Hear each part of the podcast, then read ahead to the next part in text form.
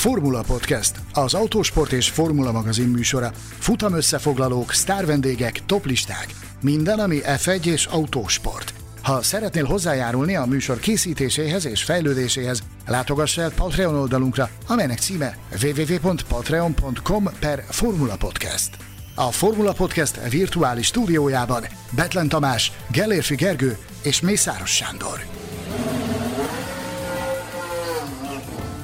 A Golden Palace Göt Prémium Apartmanház a főváros közvetlen közelében, varázslatos környezetben luxus színvonalú apartmanjait és kiemelkedően széleskörű szolgáltatásait kínálja azok számára, akik tartalmas és biztonságos nyugdíjas éveket szeretnének megélni.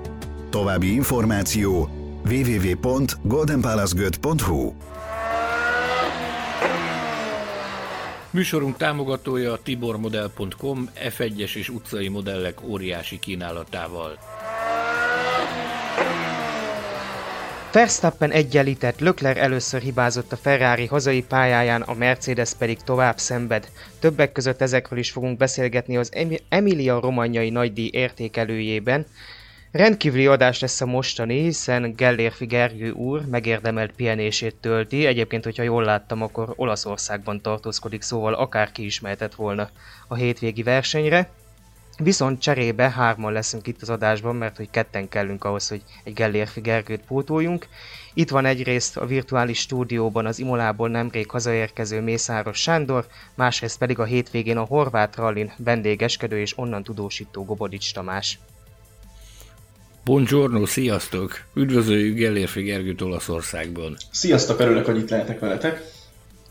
Engem pedig Balogh Tamásnak hívnak. No, mielőtt rátérnénk itt a Forma 1-es hétvégének az eseményeire, említettük itt a felkonferálás során, hogy Kobodics Tomi kollégánk kint volt a horvát rallin, úgyhogy egy pár szóban, hogyha megtennéd, ecseteld nekünk, hogy milyen volt a sárban dagonyázni.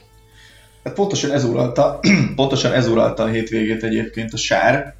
Ez eléggé elrontotta itt a hangulatot, de azért azt kell mondanom, hogy nem éreztük magunkat idegenben Horvátországban, ugyanis akármelyik kanyarba álltunk, akármelyik pályán, akárhol voltunk az úton, nem csak, de nagyrészt magyarokat hallottunk, láttuk a jó soproni és borsodi söröket, úgyhogy egyértelmű volt a helyzet innentől.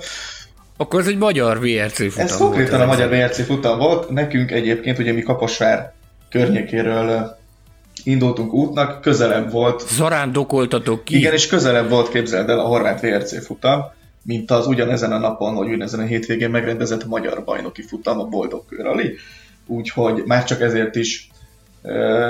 Oda mentünk, néha azért volt némi száraz időszak is, de egyébként óriási hangulat volt, iszonyatosan sok néző, tehát azért ezt úgy kell elképzelni, hogy kitalálom ugye itthon én mindig, hogy az ott versenyen, melyik szakasz, melyik kanyarjába érdemes odállni, hogy ott lássál is, meg is tud közelíteni, és onnan hova érsz át, melyik pálya, melyik kanyarjába, hogy még többet lássál.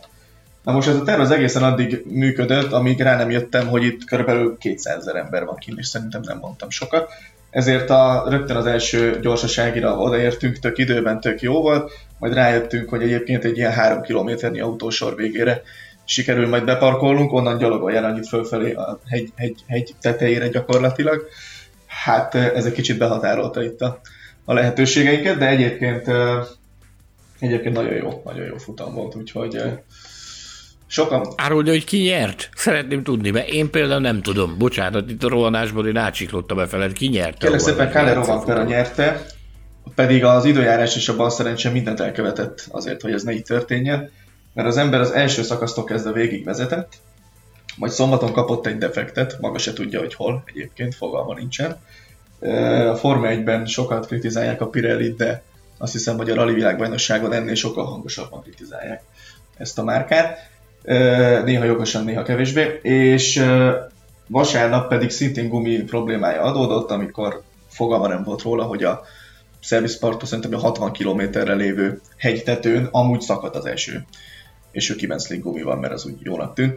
A rivális, a Tanak pedig felrakta az esőgumit, és ő is egyébként elmondta, hogy ha rajta múlik, akkor rohadtul nem tett volna fel esőgumit, de mivel neki volt egy embere ott kint a hegyen, akinek még térereje is volt, mert egyébként ez egy elég érdekes helyzet volt a hétvégén, hogy a pályák nagy többségén nem volt térerő, és ő tudta, hogy ott esik az eső, ezért esőgumival ment utolérte, majd az utolsó szakaszon Rovanperä ment egy ilyen űridőt gyakorlatilag, ott minden kanyarban ilyen életveszélyes érkezett meg, elénk is egyébként, és végül így meg tudta nyerni a futamot. És egyébként azt még el kell mondanom röviden, hogy kettős magyar sikert ünnepelhettünk ezen a futamon, ugyanis Bútor Robert és Tagai Robert a világbajnoki értékelésbe bele nem számító kategóriát, a Rally 4-es kategóriát megnyerte, de ilyen 6 perc előnyel, tehát hogy így nem nagyon volt hozzájuk köze senkinek.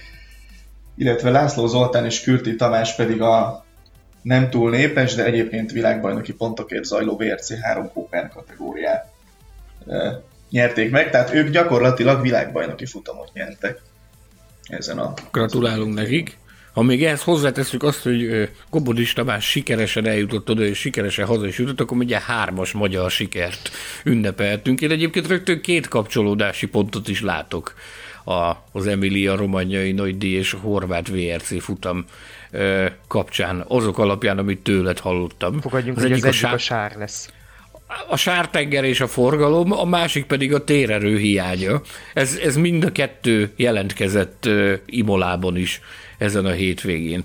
Ugye nagyon sokszor halljuk, meg mi magunk is szoktunk keseregni ezen, hogy a klasszikus helyszínek azok milyen jók, meg mennyire kár, hogy az egész versenynaptár nem csupán klasszikus helyszíneken zajlik, de azért ez a hétvége Imolában egy tökéletesen rámutatott arra, hogy mi a hátránya annak, hogyha a klasszikus helyszínekre viszel világbajnoki szintű eseményeket 2022-ben. Tehát Imola egy üdítő színf volt, ami ugye a Covid kapcsán visszaszerezte gyakorlatilag a helyét a Form 1-es vérkeringésben, viszont a hely az nem változott, tehát továbbra is gyakorlatilag egy út vezet a pályára.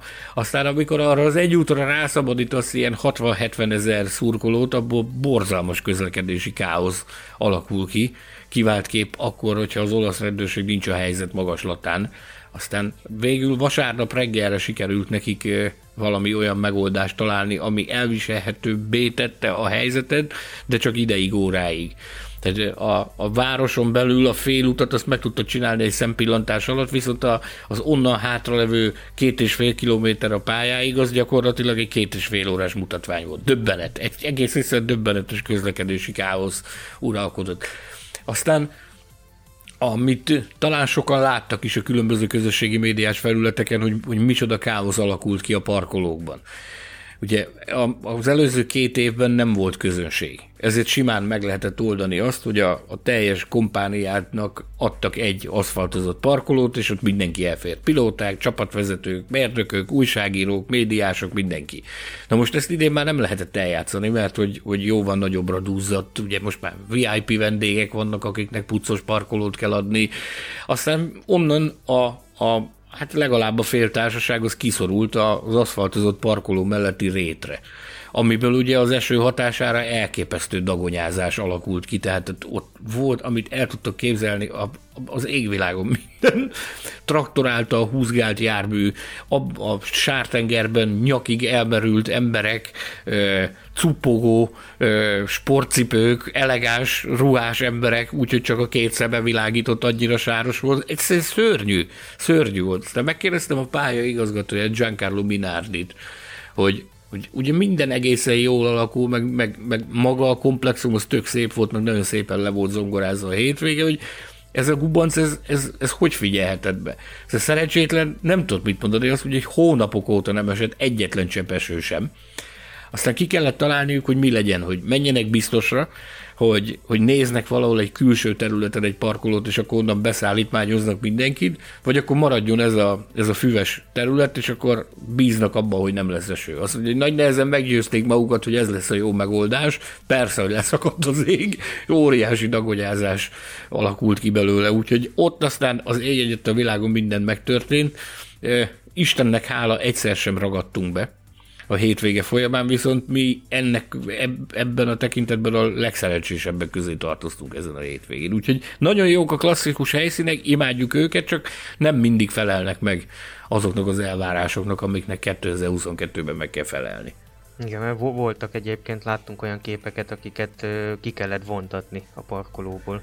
Úgy oda rendelt Minardi 3 traktort, ami gyakorlatilag elkezdték kihúzgálni a járműveket, aztán ugye a traktor a nagy kerékkel úgy felforgatta ott a sártengert, hogy még rosszabb lett, mint amilyen eredetileg volt. Aztán például szombat este én nem tudtam volna kimenni, hogyha nem segítek a mellettem levő Williams-eseknek tolni, húzni, vonszolni a járművet, hogy valahogy ki tudjanak evickélni onnan, mert ők is beragadtak, és nem tudtunk volna kijönni tőlük, ott ragadtunk volna egész éjszakára. Annyit hadd tegyek hozzá, hogy ugye Horvátországban is volt nagy eső, volt meg sár, de képzeljétek el, hogy a szombat délutáni pályákon, ahol voltunk, a leleményes horvát kiskazdák, vagy nem tudom ki. Ugye ott nagyon sok helyen egyébként nincs kerítés a házak előtt, meg az udvar az csak így van. Ott egy keményre döngölt ilyen, ugyan füves, de tényleg keményre döngölt talajú udvar volt. Mi pedig nagy lendülettel befordultunk oda, mert ott akartunk megfordulni. És ott volt a drága jó ember, aki így ránk nézett, hogy privát parking. Nekünk megjött egy ilyen gondolatunk, hogy oké, de mennyibe kerül, ha már privát parking? És azt mondta, hogy hát tulajdonképpen 10 euró. Mondtuk, hogy jó, mi lenne, hogyha kúnába adnánk, úgy viszont 50 kúna. Az olcsóbb, mint a 10 euró. Na hát mondom, akkor az szépen betaladtunk a tyúkok közé, megsimogattuk a kutyát. Tojás kerestetek legalább? Nem, az nem volt sajnos. Utána elhajtották onnan a tyúkokat. Bocs. Szóval így azért elég jól megúsztuk, mert egyébként ez a gyorsasági céljától szerintem ilyen 50 méterre volt, a kocsisornak a vége pedig 4 kilométerre, tehát hogy 50 kúnáért jó helyet vásároltunk magunkban. Ja, te rendes voltál, ti legalább megkérdeztétek, hogy odaállhattok-e. Ki volt az a versenyző, aki bevetődött egy kertbe? Igen. Én ilyen forma úgy döntött, hogy ő bemegy, és egyébként ott sem szitták meg, hogy összetörte a kerítést, meg kivitette a körtefát, meg ilyenek, hanem hoztak neki teát, meg takarót, hogy hát szegény pilóta, ha már kiesett, meg ott esik az eső, akkor ugyan már legalább meg ne fázzon. Lehet, hogy tudta, hogy Horvátországban olcsóbb a tojás, nem? Azért hogy jött be. Na, de beszéljünk szerintem Imoláról, nem? Beszéljünk Imoláról, igen. Nem csak ez az egy dolog akasztott ki szerintem embereket így a hétvége kapcsán. Érdekes, hogy pont most került elő a versenyzők részéről is így az új hétvégi menetrend, amikor mi is így egymás között szerkesztőségen belül felvetettük, hogy ennek így van-e értelme. Ugye röviden foglaljuk össze, hogy az idei évre annyi változott, hogy a csütörtöki napot hivatalosan törölték, és a péntek délelőttre tették át a hivatalos sajtótájékoztatókat, amin ugye az összes versenyzőt oda terelik a sajtó elé. Ennek ellenére csütörtökön is van médiatevékenység, és ezt kifogásolta több versenyző is, meg egyébként mi is megegyeztük itt szerkesztőségen belül, hogy akkor ez így tulajdonképpen mit is ért ez az egész. És Sanyi, téged kérdeznélek, hogy a helyszínen dolgozó kollégáknak mi erről a benyomása, mert nekünk így az itthonról dolgozó kollégák, akik ugye nagyjából úgy szoktunk dolgozni, hogy te elküldöd a hangfájlokat, és akkor abból eszkábálunk össze anyagokat. Nekünk az a benyomásunk, hogy gyakorlatilag másfél órával az első szabad edzés előtt vannak ezek a sajtótájékoztatók, semmi értelme a hétvége erőviszonyaira vagy ilyesmikre vonatkozó kérdéseket föltenni, mert mire ebből anyag születik, addigra elkezdődött maga az esemény. És nem tudom, hogy ezzel kapcsolatban ott a helyszínen dolgozó kollégáknak mi a véleménye. Mindenki ki van akadva ettől. Hogyha visszaemlékeztek, az egyik korábbi műsorban én ezt jeleztem is, hogy igazándiból ez lesz az első hétvége, amikor látni fogjuk azt, hogy ennek van-e érdemi haszna, vagy nincs. Ugyanis a közel-keleti versenyek, ugye azok teljesen más csúsztatott időrenddel működnek. Ez az első európai verseny volt, amikor hát ugye puding próbálja az evés, így derült ki az, hogy ennek van-e hozadéka, vagy nincs, és ha van hozadéka, az pozitív vagy negatív. Én azt gondolom, hogy tökéletesen bebizonyosan, hogy negatív hozadéka van ennek a lebonyolítási rendszernek, ami most van.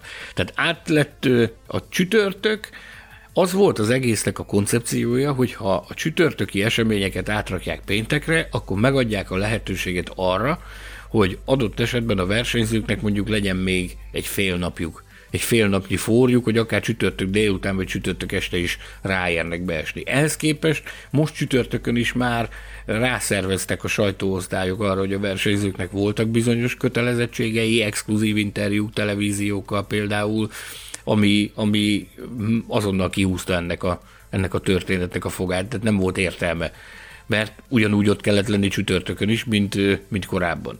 Ehelyett, hogy lett volna érdemi hozadéka, az történt, hogy lett belőle egy olyan káosz, hogy ugye a pénteki sajtótájékoztató az 10 órakor kezdődött, amire például nagyon sokan nem értek oda.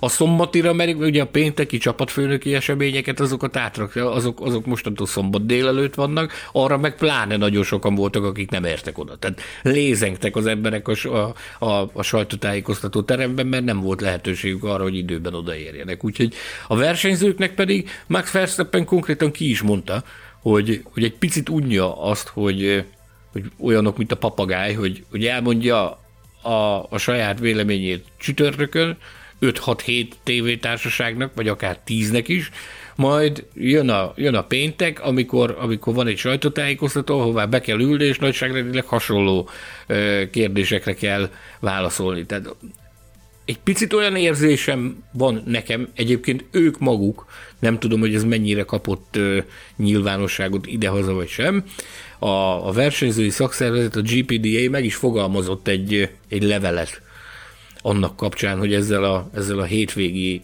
menetrenddel ezzel valamit kellene kezdeni, mert ez nem biztos, hogy ez így a legjobb módszer, ahogy ez most zajlik. Picit nekünk olyan érzésünk volt ezzel kapcsolatban, mintha ők szeretnék ezt a saját médiával kapcsolatos kötelezettségeiket egy kicsit visszávágni, tehát hogy kevesebb média feladatot kelljen nekik elvégezni a versenyzőknek. Aztán, hogy ebből mi fog történni, nem tudom. Az, hogy ilyen kaotikusan alakult a hétvége, mert ráadásul ez még ugye egy sprint hétvége is volt, aminek szintén egészen más a lebonyolítási rendszere, úgyhogy most egy picit mindenkinél tele van a pohár, és izgatottan várjuk azt, hogy lesz-e változás a lebonyolítási rendszerrel kapcsolatban, vagy sem.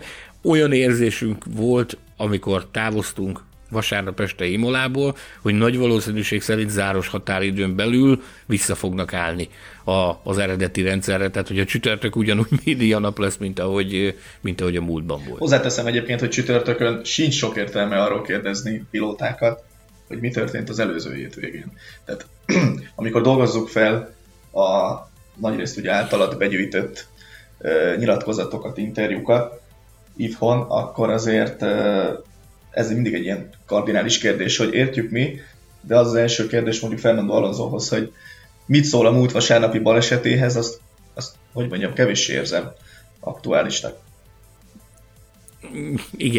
Igen, ezért mondom, hogy picit elegük van ebből a sztoriból, ezért szorgalmazzák azt, hogy valamilyen változás történjen, izgatottan várjuk, hogy nem azt, hogy be fog-e következni, hanem igazándiból én arra szerintem, hogy mikor fog ez bekövetkezni. Szerintem lesz még egy szansz, ugye Miami következik, ami megint egy speciális, mert ugye távoli versenyről van szó. Amikor visszatérünk Barcelonába, szerintem az lesz egy normál európai hétvége, ahol ugye nincs sprint, akkor még kapnak egy képet arról, hogy akkor eznek van-e pozitív hozadéka, vagy nincs, aztán szerintem utána, hogyha lesz változás, akkor az utána be fog következni.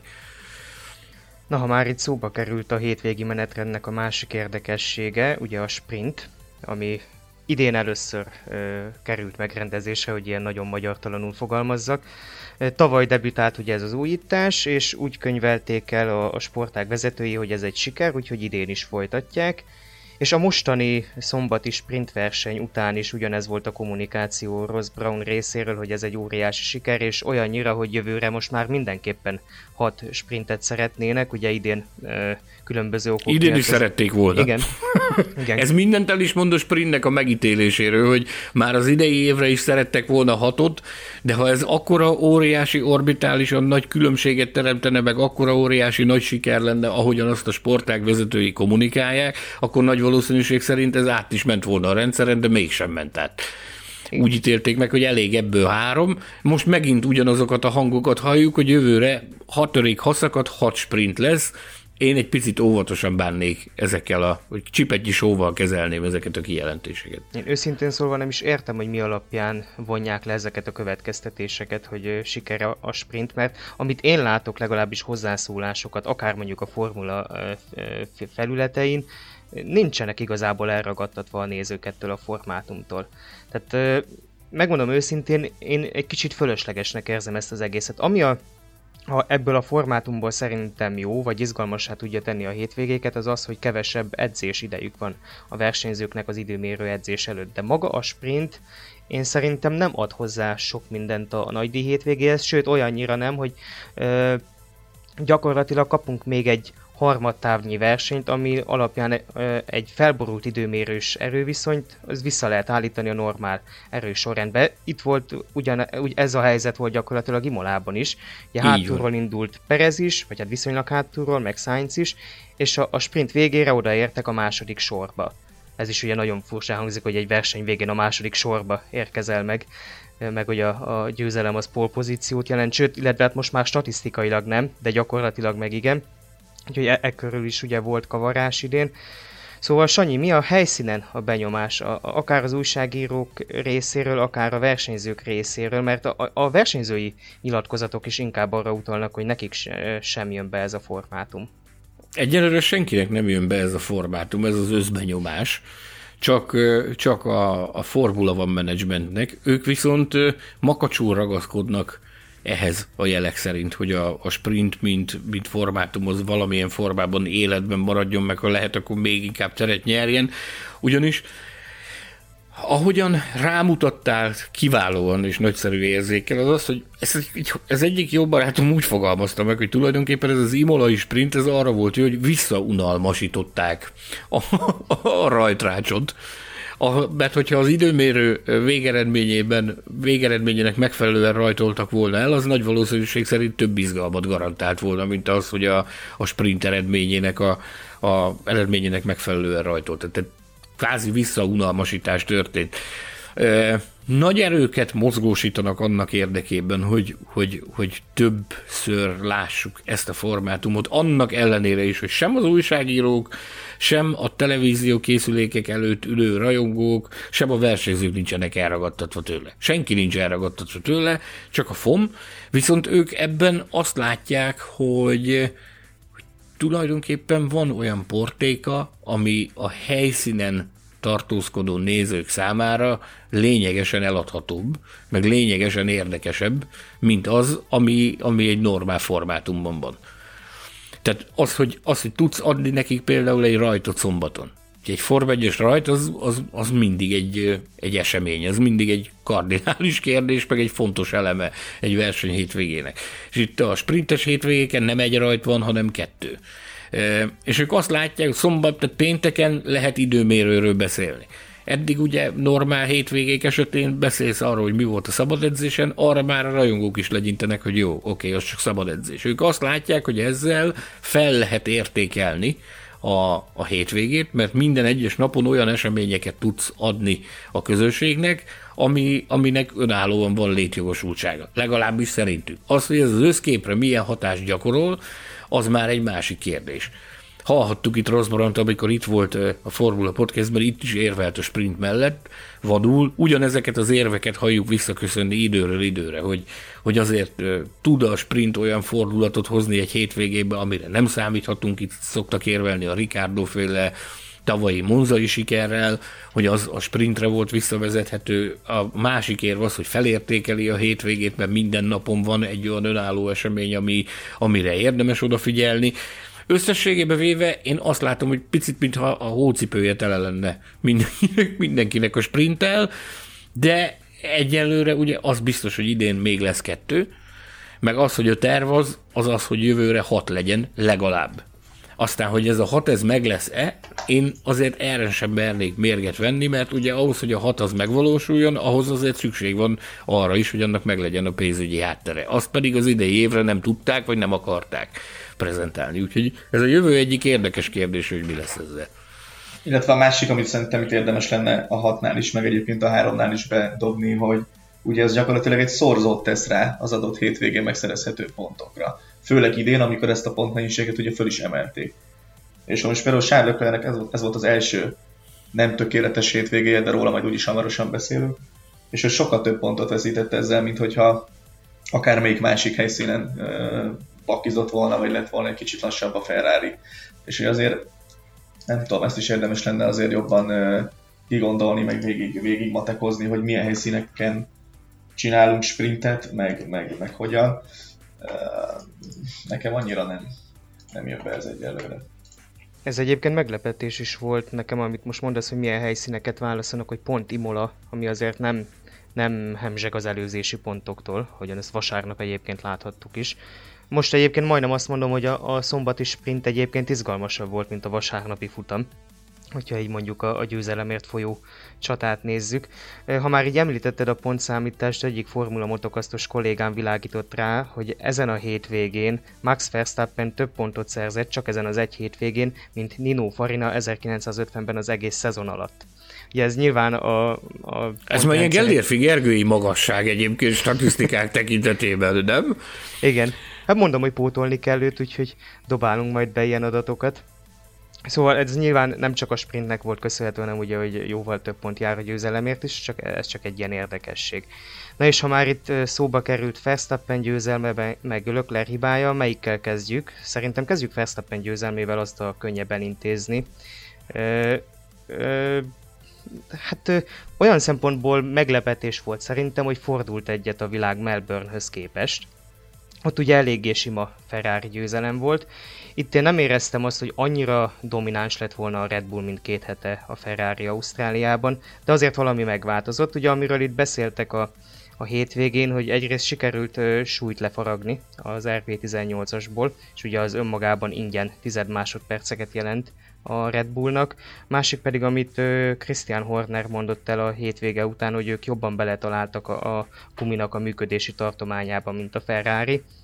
Nekem az a benyomásom eddig a szezon alapján, az első 4 verseny alapján, hogy ez hasonló év lehet, mint a tavalyi volt, hogy az egyik pályán az egyik csapat lehet előnyben, a másik pályán pedig a másik, tehát ugye gyakorlatilag 2-2-re állunk idén, tehát eddig 2 Red Bull győzelem és 2 Ferrari győzelem.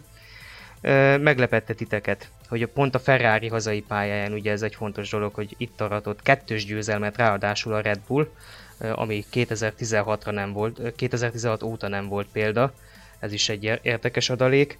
Meglepette titeket ez, hogy most ez így ennyire jól sikerült a Red Bullnak?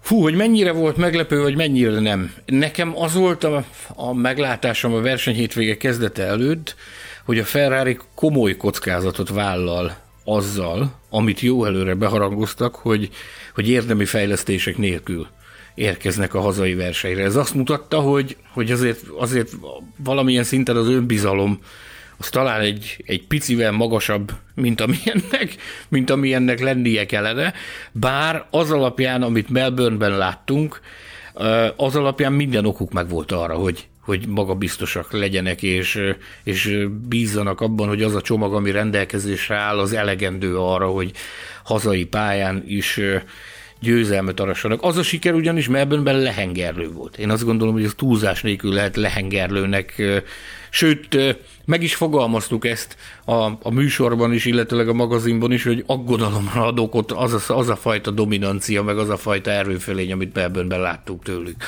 Tehát ennek fényében teljesen jogos volt az, hogy magabiztosan készültek erre a hétvégére. A Red Bullnál viszont olvastak a jelekből, meg abból a kiózanító pofonból, amit Melbourne-ben kaptak, és én azt látom, hogy itt 3 lába volt ennek a fordulatnak. Az egyik az az, hogy hihetetlenül mélyre ástak a rendelkezésre álló adatokban, tehát komolyabb munkát végeztek az előkészületek során, mint a Ferrari. Ehhez hozzájárult még az is, hogy azért ők készültek fejlesztésekkel, tehát hogy módosított padlólemezzel, illetőleg hát a megbízhatósági részén a dolognak azon nagyon sokat dolgoztak.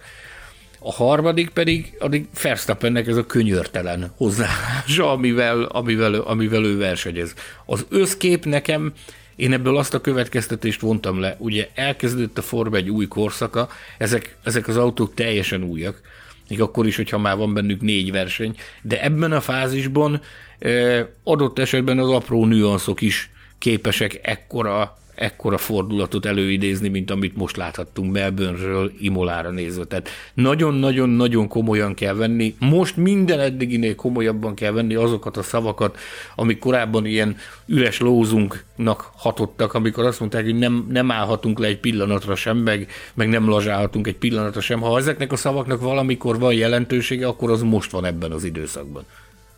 Szerintem ennek egyébként, amit mondtál, a középmezőnyben is látszik a bizonyítéka, tehát ott is folyamatos átrendeződés van egyik hétvégéről a másikra. Ugye például a McLaren a Bahreini borzalmas kezdés után most már szépen lassan ott tartunk, hogy a harmadik erőnek tűnik gyakorlatilag. Tehát nyilván a Mercedes-től függően, hogy ők éppen mennyire pattognak, vagy mennyire nem pattognak, de tehát a középmezőnyben tehát nem lehet meghatározni egy erősorrendet szerintem a Ferrari és a Red Bull mögött, tehát amit nem lehet kijelenteni egy biztos felállás, hogy mi a sorrend a középcsapatok között, és ugye ráadásul már ott tartunk, hogy 4 versenyt telt el mindössze a szezonból, és már mind a 10 csapat szerzett pontot, ami szerintem azért nem túl gyakori a Forma 1-ben. Úgyhogy ilyen tekintetben abszolút egyetértek veled, Sanyi, hogy itt a fejlesztéseknek még az eddigieknél is nagyobb jelentősége lesz.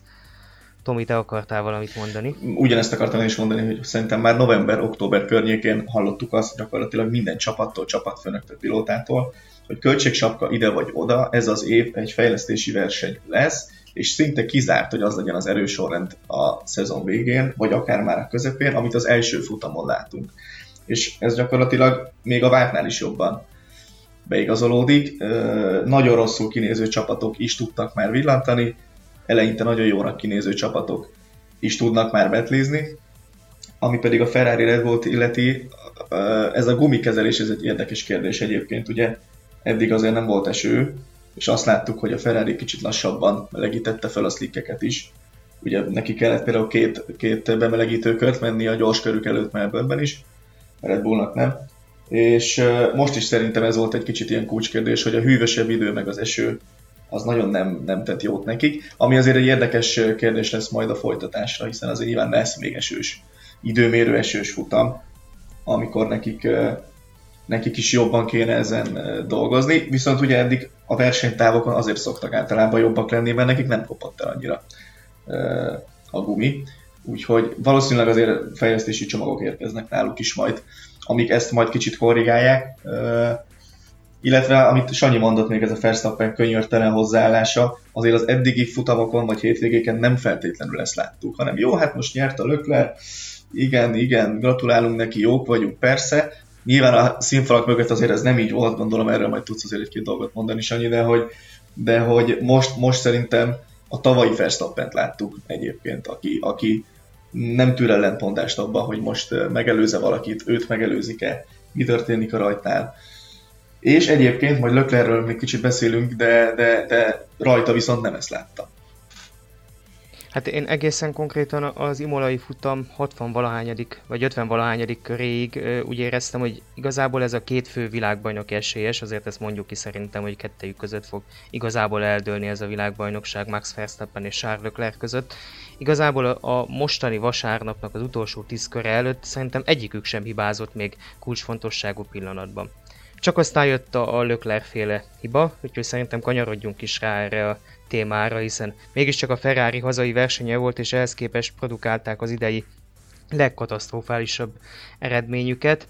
Ha még önmagában, ha Leclerc bejött volna ott a harmadik helyen, vagy esetleg netalántán valahogy megelőzte volna Perezt, akkor még szerintem nem lett volna ilyen tragikusan elkönyvelve ez a hétvége. De aztán jött ugye az a bizonyos Leclerc hiba, ő erről elmondta, hogy nem amiatt követte el, hogy túl nagy nyomás lett volna rajta, vagy akár túl sokat kockáztatott volna ott abban a sikánban. Ugye az volt egyébként az egyik olyan szakasza a pályának, ahol kifejezetten jól ment a Ferrari. Pont a hibája előtti körökben folyamatosan megérkezett ott Sergio Perezre, ugye a frissebb gumikon, ott ugye a végén cserélt mindenki friss lágyabb roncsokra, ugye ezzel próbáltak esélyt adni Leclercnek a támadásra. Csak aztán jött ez a hiba, beleállt a falba, tudta folytatni, mentett egy 6. helyet. Ez az egyik fele a Ferrari katasztrofális hétvégéjének, a másik pedig hát szegény Carlos Sainz, akit én most már kezdek tényleg nagyon sajnálni.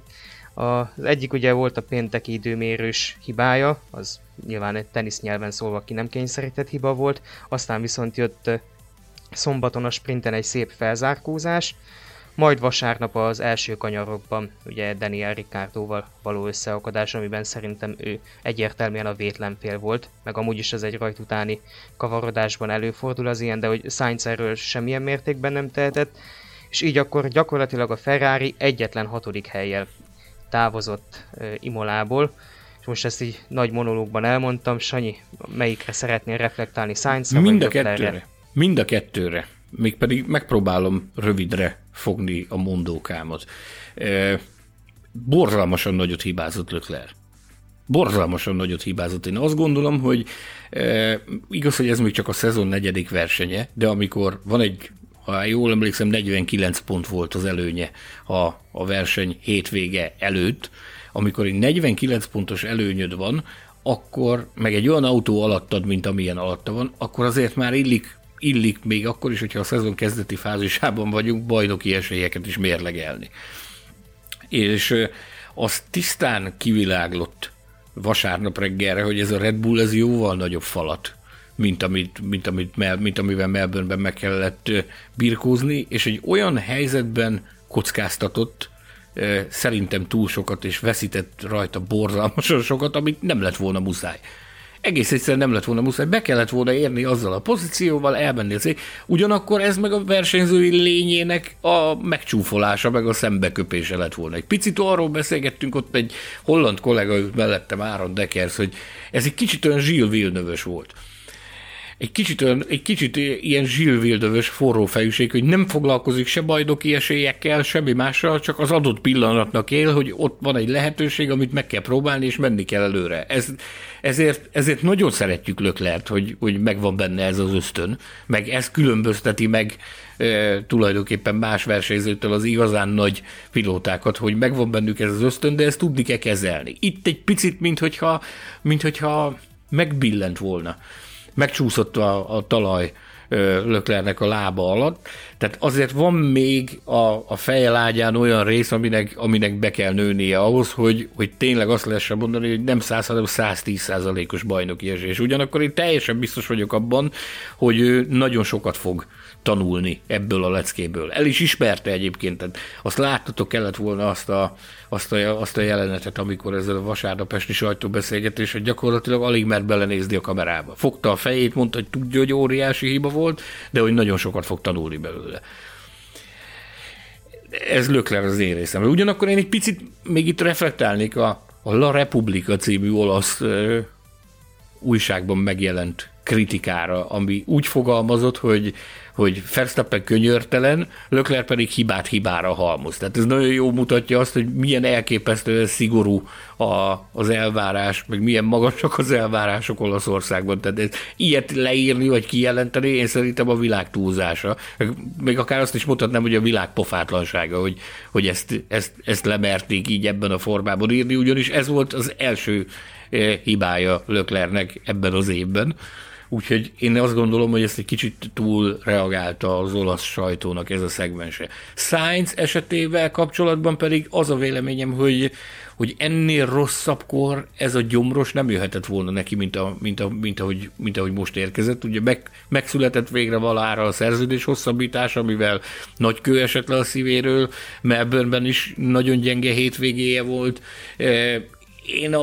Én személy szerint arra gondoltam, hogy a szerződés hosszabbítás körüli pozitív hullámok, azok adnak neki egy olyan löketet, hogy ez egy jó hétvége lehet számára. És ő is erre készült, és nagyon nem az lett.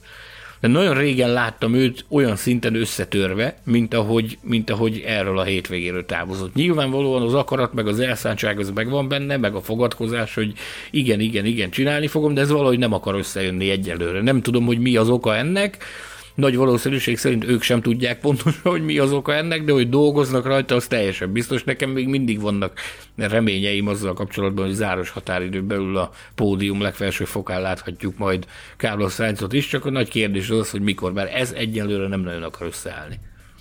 Én annyit tennék ehhez hozzá Sainzhoz, hogy ugyan valóban a konkrét kiesésénél ő vétlen volt, de hogyha nem rontja el az időmérőjét, akkor nincs abban a pozícióban.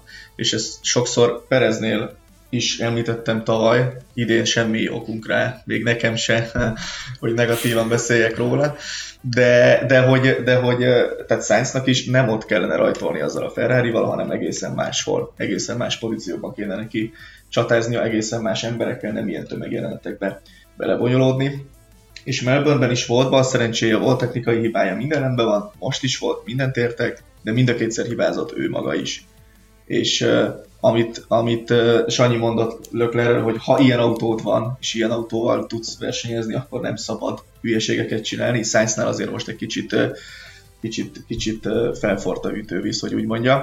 És Leclercnél ugyanezt szeretném én is kiemelni. Verstappen mondta a szezon első futama után, hogy neki ott nem lett volna gondja a második helyen, mert a tempója arra volt elég. Azt kell megtalálni utána, hogy egyébként mitől volt elég csak idézőjelben a második helyre a tempó. De ott egy technikai hiba ezt elvette tőle, és ez az, ami ő tudja már, hogy nem fér bele egy világbajnoki harcban, hogy ilyen hibákkal eldobni egy biztos második helyet. És a Leclercnél pontosan ugyanez van, nem szabad fölösleges hülyeségeket csinálni akkor, amikor simán lehetnél harmadik, azért nagyon sok pont jár, és el kell fogadni, a Ferrarinak amúgy sem volt most esélye a Red Bull-al szemben tempóból. Azt kell megtalálni, hogy legközelebb hogyan lesz. Ehelyett túlerőltette, és amellett, hogy óriásit hibázott, óriási szerencséje volt, hogy ő ebből ennek ennyire egészen sok pontot tudott még így is kihozni, tehát nem bukott el vele minden. És oké, elismerte Leclerc, igen, rendben van. Na de hát hányszor hallottuk már őt ütni a kormányt, meg mondani, hogy I'm stupid, és tanult belőle? Nem biztos egyelőre. Ugye tavaly is volt neki a monakói hibája, előtte Bakuban, meg volt neki már korábban is több. Tehát azért Leclerc-től egyébként én egy picit vártam is ezt, hogy lesz-e neki ilyenje, de az első három futamon annyira rendíthetetlen volt, hogy úgy éreztem, hogy ez nincs benne. Ez nincs benne mégsem. Melbourne után nekem az volt a benyomásom, hogy akkor eljutottunk arra a szintre, hogy nagy valószínűség szerint a teljes fejjel ágya be van nőve ilyen tekintetben, de ez egy olyan váratlan, engem teljesen váratlanul ért, hogy ebbe beleszaladt. Aztán képzeljétek el, hogy utána a Red Bull csapatfőnöki sajtókerekasztal beszélgetésen Horner azt mondta, hogy ők látták már körökkel korábban, hogy a pályának azon a része, hogy ez az altában volt, ez a bizonyos incidens, hogy látták, hogy ebben benne van a pakliban az, hogy bekövetkezik egy ilyen hiba, mert olyan tempót produkált, hogy azt mondta, hogy az már az észbontó kategóriába tartozott, tehát fel voltak készülve a Red Bullnál arra, hogy ez bekövetkezik. Ugyanakkor a csapatnak a kommunikációja az volt a Leclerc irányába, hogy tessék megpróbálni. Tessék menni utána. Ezt Binotto is elismerte, ugyanakkor azt is mondta, hogy hát aznap lenne az utolsó nap, amikor ezt csinálja, amikor azt mondja egy versenyzőnek, hogy ne nyomd a gázt. Tehát, hogy ilyet nem lehet. Tehát ő is megpróbálta megvédeni a mundér becsületét, meg a saját álláspontjukat.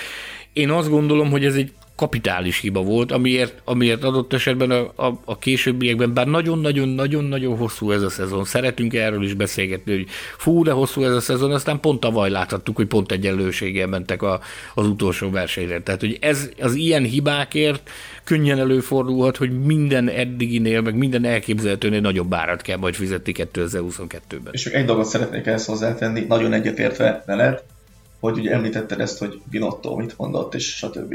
Ez lesz most a kulcskérdés szerintem, hogy a csapat ezt hogyan kezeli, és hogy mondtad, hogy biztos, hogy tanulni fog belőle, ez nálam azért inkább kérdőjel, és az olasz sajtónak ez teljesen érthetetlen nyomása, azért ez nagy pilótáknál is szokott problémát okozni. Kérdés, hogy Leclerc erre kész van-e, hogy mondjuk egy ilyen, hát hogy mondjam, a hazai csapatból érkező ellenszéllel meg tud esetleg küzdeni.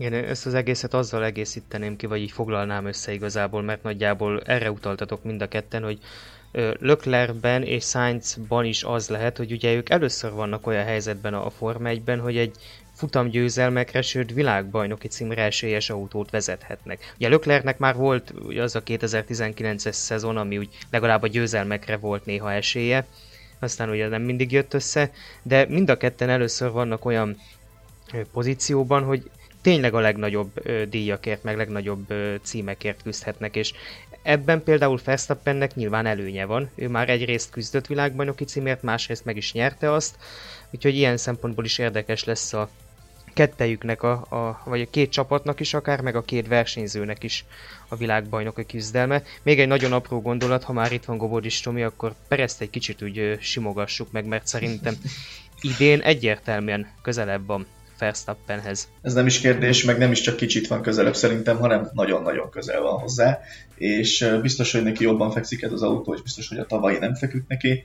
Ettől függetlenül tavaly szerintem gyalázatos produkciót nyújtott az év nagy részében, és méltatlanul voltak fölértékelve, azért a 2-3 jó hétvégéért, amik egyébként még mindig csak egy második pilóta szinten voltak jók, és akkor most jön a simogatás, idén viszont top 5-ös teljesítményt nyújt eddig Perezben, egészen biztos vagyok, úgyhogy megemelem előtte a kalapom.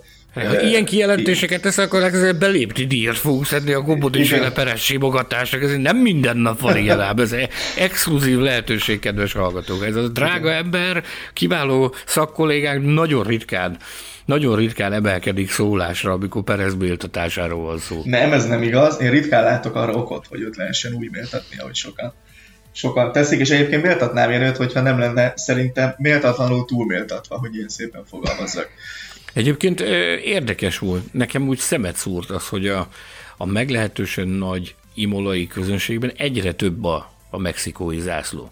Időről időre azért mindig felbukkantak mexikói zászlók a korábbi években is, azért van neki komoly szurkolótábora, különösképpen otthon Mexikóban nyilvánvalóan, ahol nemzeti ős, de ugye Európában azért azt nem lehetett kijelenteni, hogy tengernyi mexikói zászlót lehet látni, most viszont meglehetősen sokat láttunk a helyszínen, úgyhogy Perez népszerűsége növekszik. Na, arról beszéltünk most ugye, hogy két szereplős a bajnokság jelenállás szerint. A kérdés az, hogy ez így is marad-e. Ezen a hétvégén hallottunk szerintem először olyan kijelentéseket a Mercedes házatájáról, amikor konkrétan már azt lehetett kivenni a szavaikból akár Lewis Hamiltonnak, akár Toto Wolff csapatfőnöknek, hogy erről a világbajnoki címről ők letettek. És szerintem nem alaptalanul, minden eddiginél jobban küzdöttek, nekem legalábbis ez volt a meglátásom, mert az a George Russell féle Mercedesnek a pattogása az imolai egyenesben nem csak neki fájdult meg a háta, hanem pusztán a nézésétől nekem is, az tényleg valami kegyetlen, ahogyan az ott delfinezik az autó. De ő még csak hagyján, mert ő legalább ugye negyedik lett, erről is majd beszéljünk szerintem egy kicsit, de hogy Lewis Hamilton nem tudom mikor volt utoljára ilyen mélyen, hogy gyakorlatilag esélyesen volt arra, hogy pontot szerezzen ezzel az autóval. Ugye eleve a Mercedes 2012 óta először fordult elő velük, hogy nem jutott egyik autójuk sem a Q3-ba, csak hogy képbe helyezzük ezt a hétvégét, az ugye az a 2012-es japán nagydíj volt, azon a verseny hétvégén jelentette be a visszavonulását Michael Schumacher. Ennyire régen volt utoljára olyan, hogy nem volt Mercedes a Q3-ban.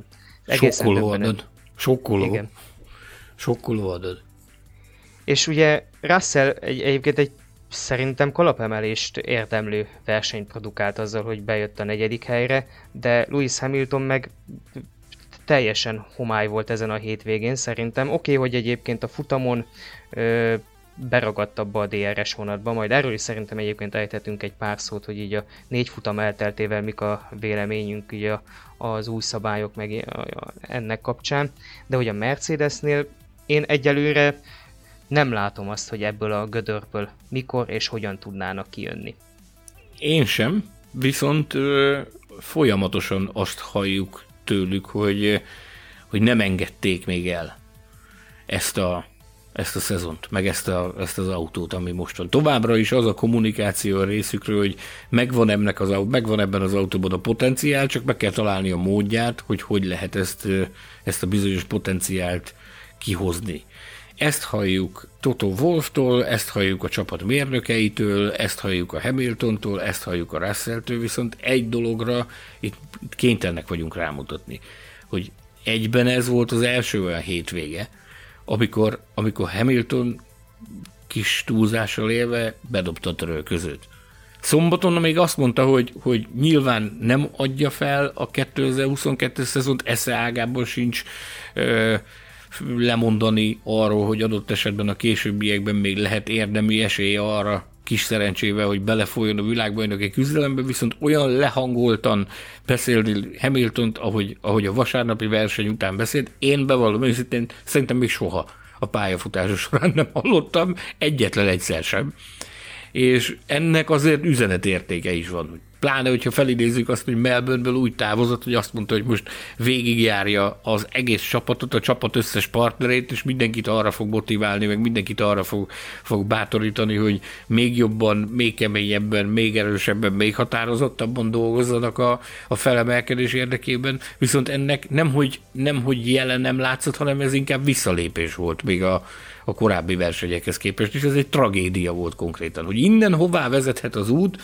Én megmondom őszintén, én tanástalan vagyok. Az egyetlen dolog, amire hagyatkozni tudok, az a múlt, hogy a korábbiakban is voltak olyan hullámvölgyei alkalomattán a Mercedesnek, amiről egyrészt a sikerek fényében hajlamosak vagyunk elfeledkezni, ennek ellenére még léteztek azok a hullámvölgyek, vagy nevezzük úgy, hogy labirintusok, amikből meg kellett találni a kiutat, és idővel, órával később azért mindig megtalálták belőle a kiutat.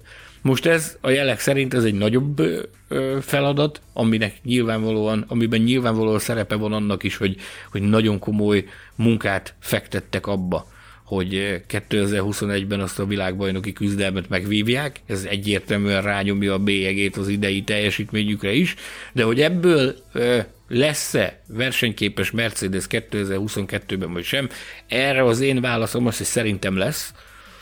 Az egyetlen kérdés az az, hogy mikor. Erre viszont nem, hogy én nem tudom a választ, ők maguk se tudják a választ, hogy ez mikor fog. Azt egyelőre nem hajlandóak kimondani, hogy ezzel az autóval alapvető koncepcionális problémák vannak.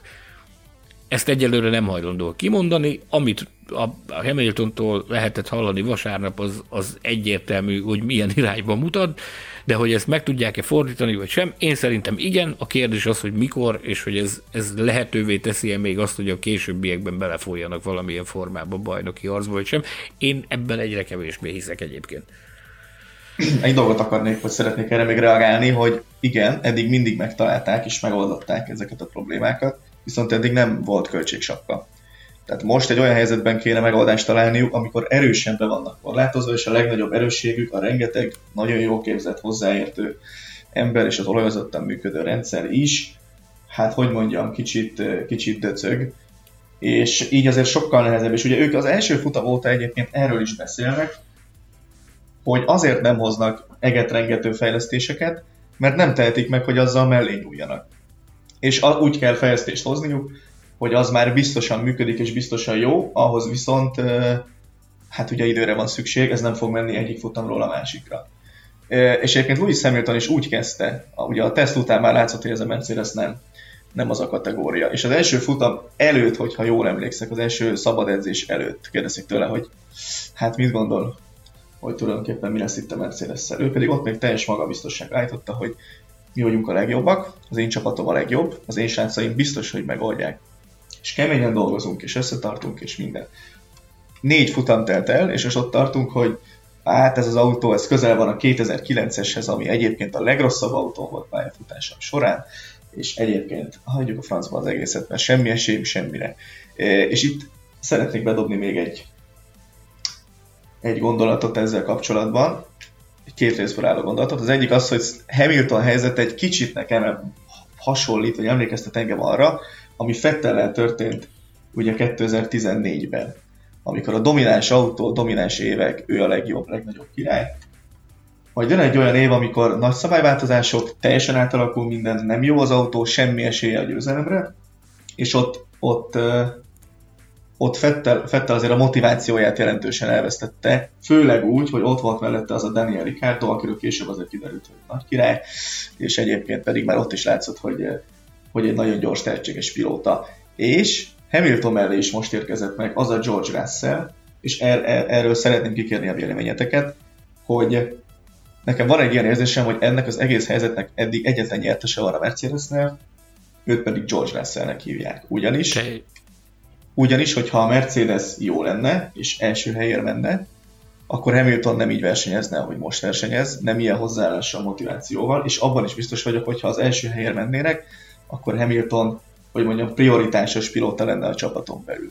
de most, amikor igazából semmi értelme priorizálni, hiszen minden megszerezhető pontra égető szükségük van, amit tök mindegy, hogy ki szerez, csak valaki szerezzen meg.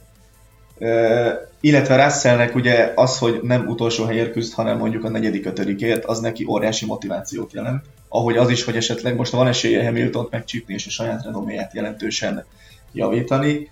Ez mind abban az irányban mutat, hogy Russell nagyon nagy nyertese eddig ennek a helyzetnek, és ő titkon egy kicsit azért lehet, hogy örül neki, vagy nem bánja annyira azt, hogy nem az első helyért autózik még idén. Fején találtad a szöget, 110%-ig egyetértek veled abban azok fejtésben, amit most itt levezettél.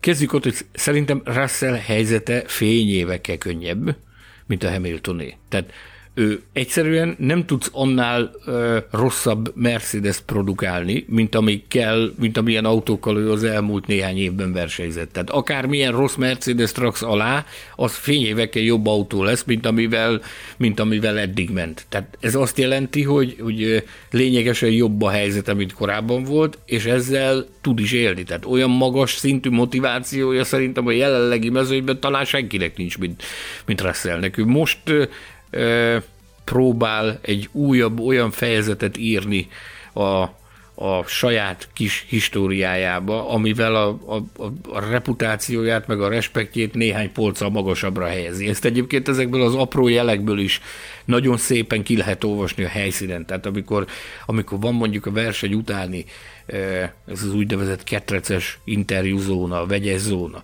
De amikor a Hamilton oda bejön, azt általában le tudja 2-3-4 perc alatt, és távozik a helyszínről, tehát látod rajta, hogy szétvágja az ideg, annyira dühíti a helyzet. Míg Russell megjön, és kérlek szépen, mint egy popstar. Az utolsó utáni, de még az azt követő kérdése is hosszas válaszokat ad, majd mikor elfogytak a kérdések, még akkor is áll és vár, hogy akkor van-e több kérdés. Tehát látszik az, hogy ő próbálja az ebben rejlő lehetőségeket olyan szinten kimaxolni, hogy az valami hihetetlen, és ez egyelőre működik is neki. Hozzáteszem, az a teljesítmény, amit letesz az asztalra, az, ahogy a Balogh Tomi fogalmazott, mindenféleképpen megsüvegelendő. Tehát azokat a reményeket, amiket vele kapcsolatban megfogalmazott a Mercedes, azokat szerintem valóra váltja. Más kérdés az, hogy milyen helyzet lenne abban az esetben, hogyha ez egy áligás Mercedes lenne, amivel az élbolyban lehet versenyezni. Aztán majd meglátjuk, hogy ez hogy fogja kiforogni ez a sztori a szezon későbbi részében, amikor remélhetőleg elkészülnek azok a féltve polírozott, csiszolgatott fejlesztések, amikkel készülnek. Én azt hallom, hogy olyan Barcelona magasságában már láthatunk elemeket ebből a fejlesztési csomagból, amitől nyilvánvalóan azt remélik, hogy javít majd a helyzetükön. Hát vagy fejlesztések lesznek, vagy fájdalomcsillapítók, ugye említettük ezt Russellnél, hogy ő volt talán most az első, aki ténylegesen kimondta, hogy ennek azért fizikai problémái is lehetnek ennek a durva pattogásnak. Még egy apró gondolat Russellhez, hogy tényleg pótoljam Gergőt, ugye ő az egyetlen, aki eddig mind a 4 versenyen az első 5-ben végzett. Azért ezt se gondoltuk volna szerintem. Így a szezon elején, hogy a Mercedesnek a friss igazolása lesz gyakorlatilag a legstabilabb versenyző az első 4 futam után. És akkor még egy nagyon röviden beszéljünk szerintem arról, vagy én mindenképpen szeretnék egy-két gondolatot megereszteni Hamiltonból kiindulva is, mert ugye őt láthattuk a versenyen nagy részt, hogy nem bírta megelőzni Pierre Gaslyt. És így 4 futam lement, 4 különböző pályán, ugye volt egy modern versenypálya Bahreinben, volt egy gyors utcai pálya Jiddában, volt egy régi vágású fél utcai pálya Melbourneben, itt pedig egy klasszikus old school pálya, láthattuk most már gyakorlatilag mindenféle típusuk vagy karakterű pályán az új autókat, meg az új szabályokat, hogy ti hogyan látjátok, hogy mennyire működnek ezek az új előírások, olyan tekintetben úgy, ugye az volt az elsődleges cél, hogy könnyebb legyen követni egymást, illetve könnyebb legyen előzni. Ezt ketté venném, mert szerintem követni egyértelműen könnyebb lett az autókat. Előzni viszont szerintem még mindig nagyon nehéz DRS nélkül. Ez a mostani futamon volt szerintem egyébként látványos. Ugye a brit közvetítésben állítólag, nem hallgattam, de állítólag kicsit túl is tolták a dolgot, hogy mikor nyitják már ki végre a DRS, mert ugye látványosan sokáig nem engedélyezte a versenyirányítás, pedig már régóta slick gumin voltak a versenyzők, és mégsem engedték az állítható hátsó szárny használatát. Más kérdés, hogy most szerintem Imolában az előzések hiánya nem az új autóknak volt köszönhető, vagy hogy nem váltak be az új autók, hanem hogy gyakorlatilag egy száraz év volt ezen a versenyen. És ugye ahhoz le kellett volna menni a nedves évre, hogy ott rendesen előzni lehessen, ezért volt könnyű dolga Gaslynak is Hamiltonnal szemben. Hogyha az egy teljesen száraz pálya, vagy teljesen száraz verseny, akkor szerintem azért valahogy elment volna Hamilton Gasly mellett. Na de hogy akkor visszatérjek az eredeti kérdésre, ti hogyan látjátok ezeket az új autókat, új szabályokat, beváltották-e a hozzáfűzött ígéreteket? Nem csak a brit közvetítésben volt zúgolódás a DRS engedélyezésének későre halasztása miatt, hanem a sajtóteremben is ment az őrjöngése miatt. Ugyanis abban mindenki egyetértett, hogy nincs már értelme annak, hogy továbbra is fenntartsa azt az állapotot észvitik, amire az volt a magyarázat, hogy biztonsági okokból nem lett engedélyezve a körülményekre való tekintettel a DRS-nek a korábbi használata.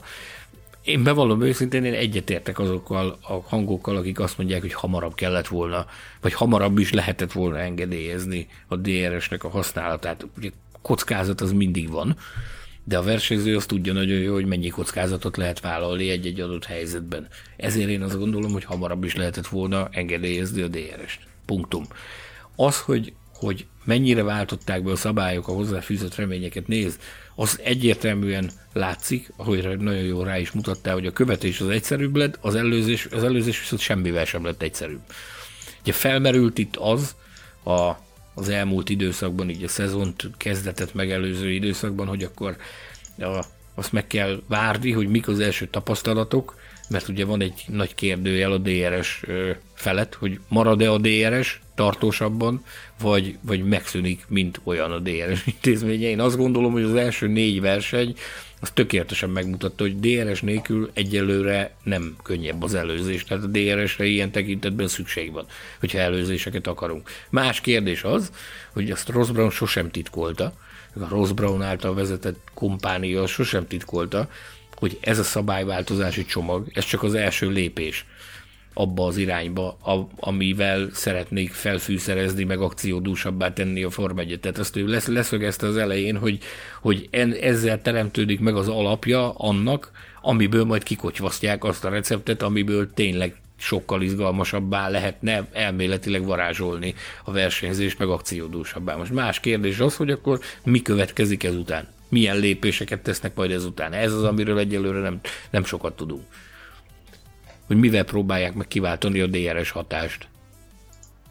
Viszont valamivel ki kéne, mert azért az se teljesen normális, hogy 3-4, vagy majd később ki tudja, hány DRS zónákat vezetünk be egymás után, hogy akkor esetleg egyik egyenesből megközelíted, a másik egyenesből megelőz, mert így meg aztán tényleg, így meg, hogy mondjam, maga az előzésnek az értéke, az meg úgy nagyjából semmi. Tehát, hogy amikor kapsz rá 2 egyenest sokkal gyorsabb autóval, hogy megelőzd, akkor nem tudom. Egyébként ilyen pályán, ami most volt, ez a felszáradó ív, soha az életben nem szoktunk ilyen esetekben komoly előzéseket látni, tehát ezt most nem feltétlenül erre fognám rá.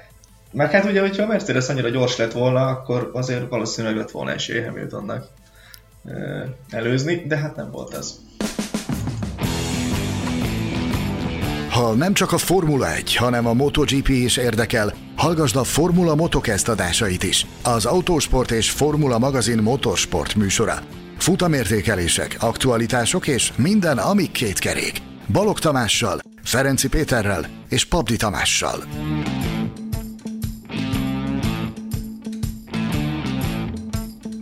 Térjünk rá akkor szerintem így a díjazottainkra, ugye állandó része a Formula Podcast adásainak, hogy megválasztjuk a hétvége legjobbjait, vagy különböző díjazottjait.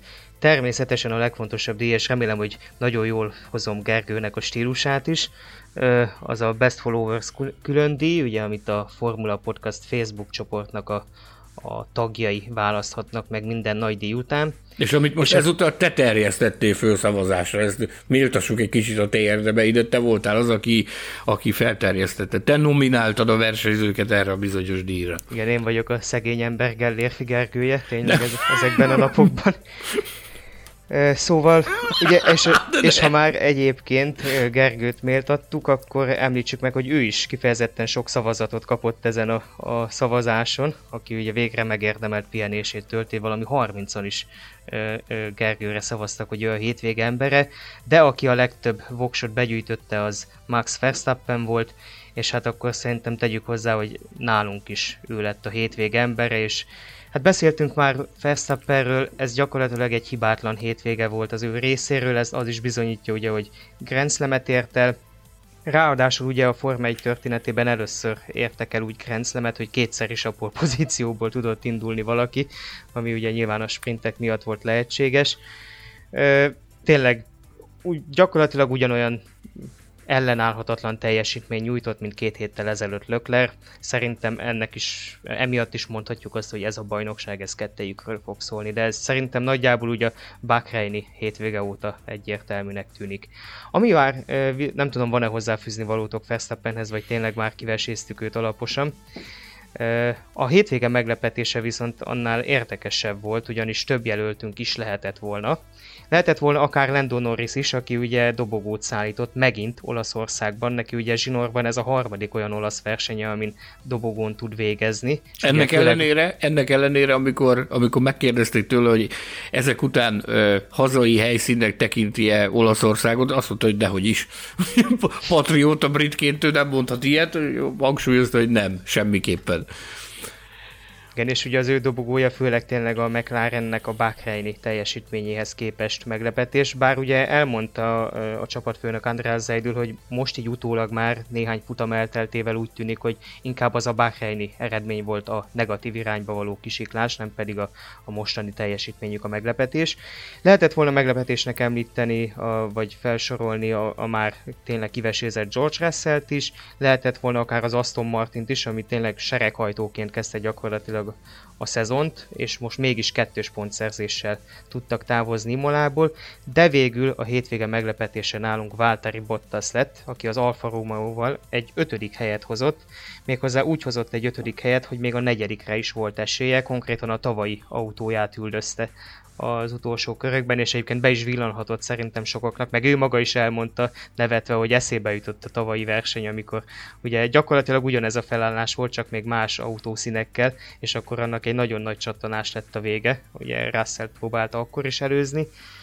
Hát az Alfa Romeo is az a csapat, amit én úgy érzek, amiről már tettem elmítést, hogy így nagy ingázás van a középcsapatok között. Most éppen megint egy nagyon jó hétvégét fogott ki az Alfa Romeo, olyannyira, hogy talán a 4. erő volt, megkockáztatom, hogy amúgy jobb autó volt ezen a hétvégén, mint a Mercedes, és Bottas úgy hozott ki ebből nagyon sokat, szerintem gyakorlatilag a maximumot, hogy ugye a rajtnál még ő is belekeveredett ebbe a Ricardo Sainz esetbe, ugye nem lehetett teljesen 100%-os az ő autója, úgyhogy különösen szintén lehet azt mondani, hogy megsüvegelendő teljesítmény volt Bottasztól.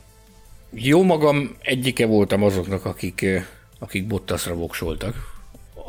Nem akarom elvitatni a legkisebb mértékben sem azoknak az uraknak a teljesítményét, akiket felsoroltál, de most jött el az a pont, amikor azt kell mondjuk, hogy már látható Valtteri Bottason az a fajta revitalizációs folyamat, amit én magam például, és itt a Formula Podcast közösségével együtt bevizionáltunk, hogy a Mercedes-es évek nyomása, a Mercedes-es évek küszködése után várhatóan látni fogunk rajta. Én azt gondolom, hogy ez az első szignifikáns jele annak, hogy ez már egy másik Valtteri Bottas, mint akit láttunk az utóbbi években. Tehát látod rajta a tüzet, látod rajta az akaratot, látod rajta azt, hogy élvezi, amit csinál, nagy vehemenciával csinálja, nyilvánvalóan semmi sem tökéletes, de még az elején jár ennek az útnak, hogy zászlóvivőként élére álljon ennek a Sauber Alfa Romeo projektnek, de most egy nagyon nagy lépést tett afelé, hogy elfogadtassa magát úgy, mint zászlóvivő. Tehát az, amikor visszaért a motorhomba, a verseny után, ott gyakorlatilag álló ovációval fogadta őt a teljes csapat és a teljes vendégsereg, ami egyébként egy megindító pillanat volt látni azt, hogy mit vált ki abból a közösségből ez az eredmény. Ez egy dolog. A másik pedig, amit vele kapcsolatban, most itt egy kis pusmorgás light, az ő táborába tartozó emberekkel többször is beszélgettem a hétvége folyamán. Pont erről, hogy alakul ez a revitalizációs folyamat, és nagyon egyszerű válaszokat kaptam gyakorlatilag mindenkitől az ő segítői közül, hogy itt nincs bullshit, nincs politika, nincs szurkálódás, itt semmi nincs, csak és kizárólag tiszta és nyers versenyzés, amit Bottas a leginkább imád, és hogy nagyon jól érzi magát ebben a közegben. Most van egy olyan fázisban, amikor egyre inkább felpörög, és egyre inkább nagyobb a motivációja. Tehát azt úgy fogalmazták meg a legtöbben, hogy a legjobb az még csak ezután fog következni. A legjobb teljesítmény, amit várhatunk tőle, úgyhogy én izgatottan várom, hogy mit tartogat 2022 hátralevő része Bottas számára. Az minden esetre jó, hogy végre újra látni rajta a tüzet. Nem elvitatva Bottas érdemeit, de azért az örök mantrámat itt is szeretném elsütni vele kapcsolatban. Bizonyos pilótákkal kapcsolatban én ezt már hangoztattam korábban, hogy ezeket azért érdemes átértékelni szurkolói meg nézői, ilyen esetben hallgatói szempontból, hogy az, hogyha valaki egy középcsapatnál, ahogy Sanyi is mondja, bullshit és politika nélkül, gyakorlatilag teher nélkül versenyez, az egy másik sportág, mint amikor valaki egy élcsapatnál az első, második, harmadik helyért küzd, főleg, hogyha egy korszakos zseni a csapattársa. És Bottasnál is az van, amit sok embernél láttunk már, hogy azt a terhet nem bírta, azt a nyomást nem tudta jól kezelni, illetve ott nagyon-nagyon szembetűnő volt az, amikor rosszul teljesített.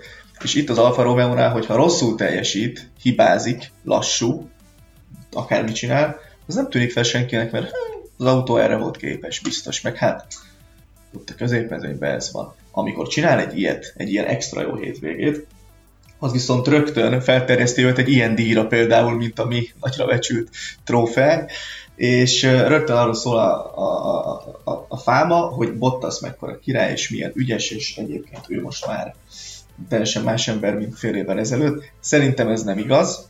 Szerintem most volt egy jó hétvégéje, a Mercedesnél is rendszeresen voltak jó hétvégéi, de amikor ott jó hétvégéje volt, ott is, illetve akkor is ugye Lewis Hamiltonhoz kellett őt mérni, aki azért egy más kategória, és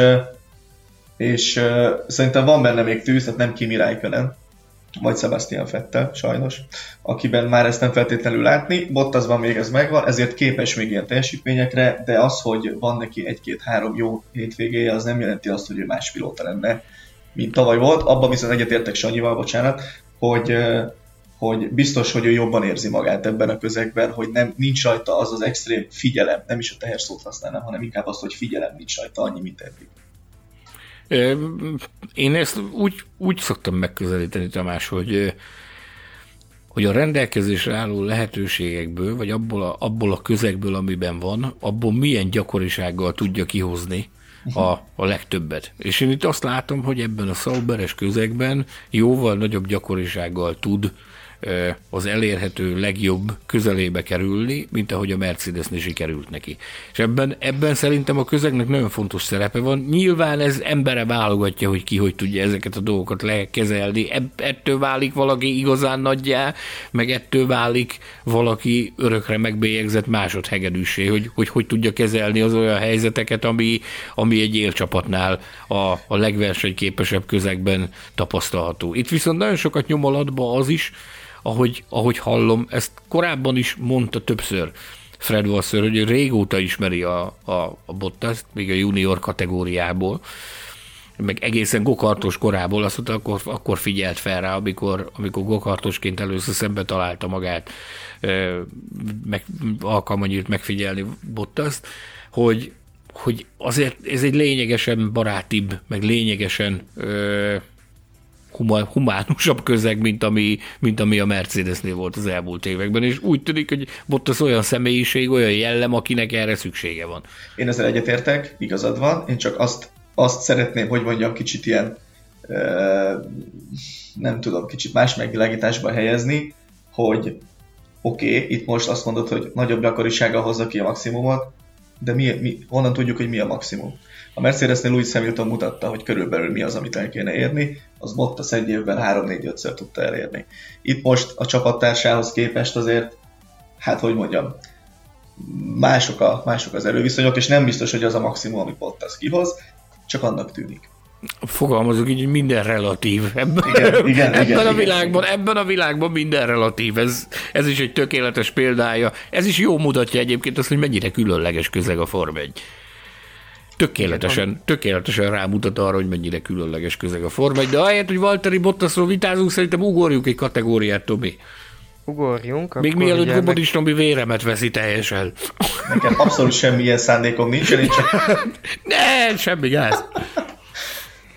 Na hát, ha a pozitív meglepetésekről beszéltünk, akkor beszéljünk a csalódásról, és hát talán nem meglepő, hogy Carlos Sainz kapta a hétvége csalódása díjat.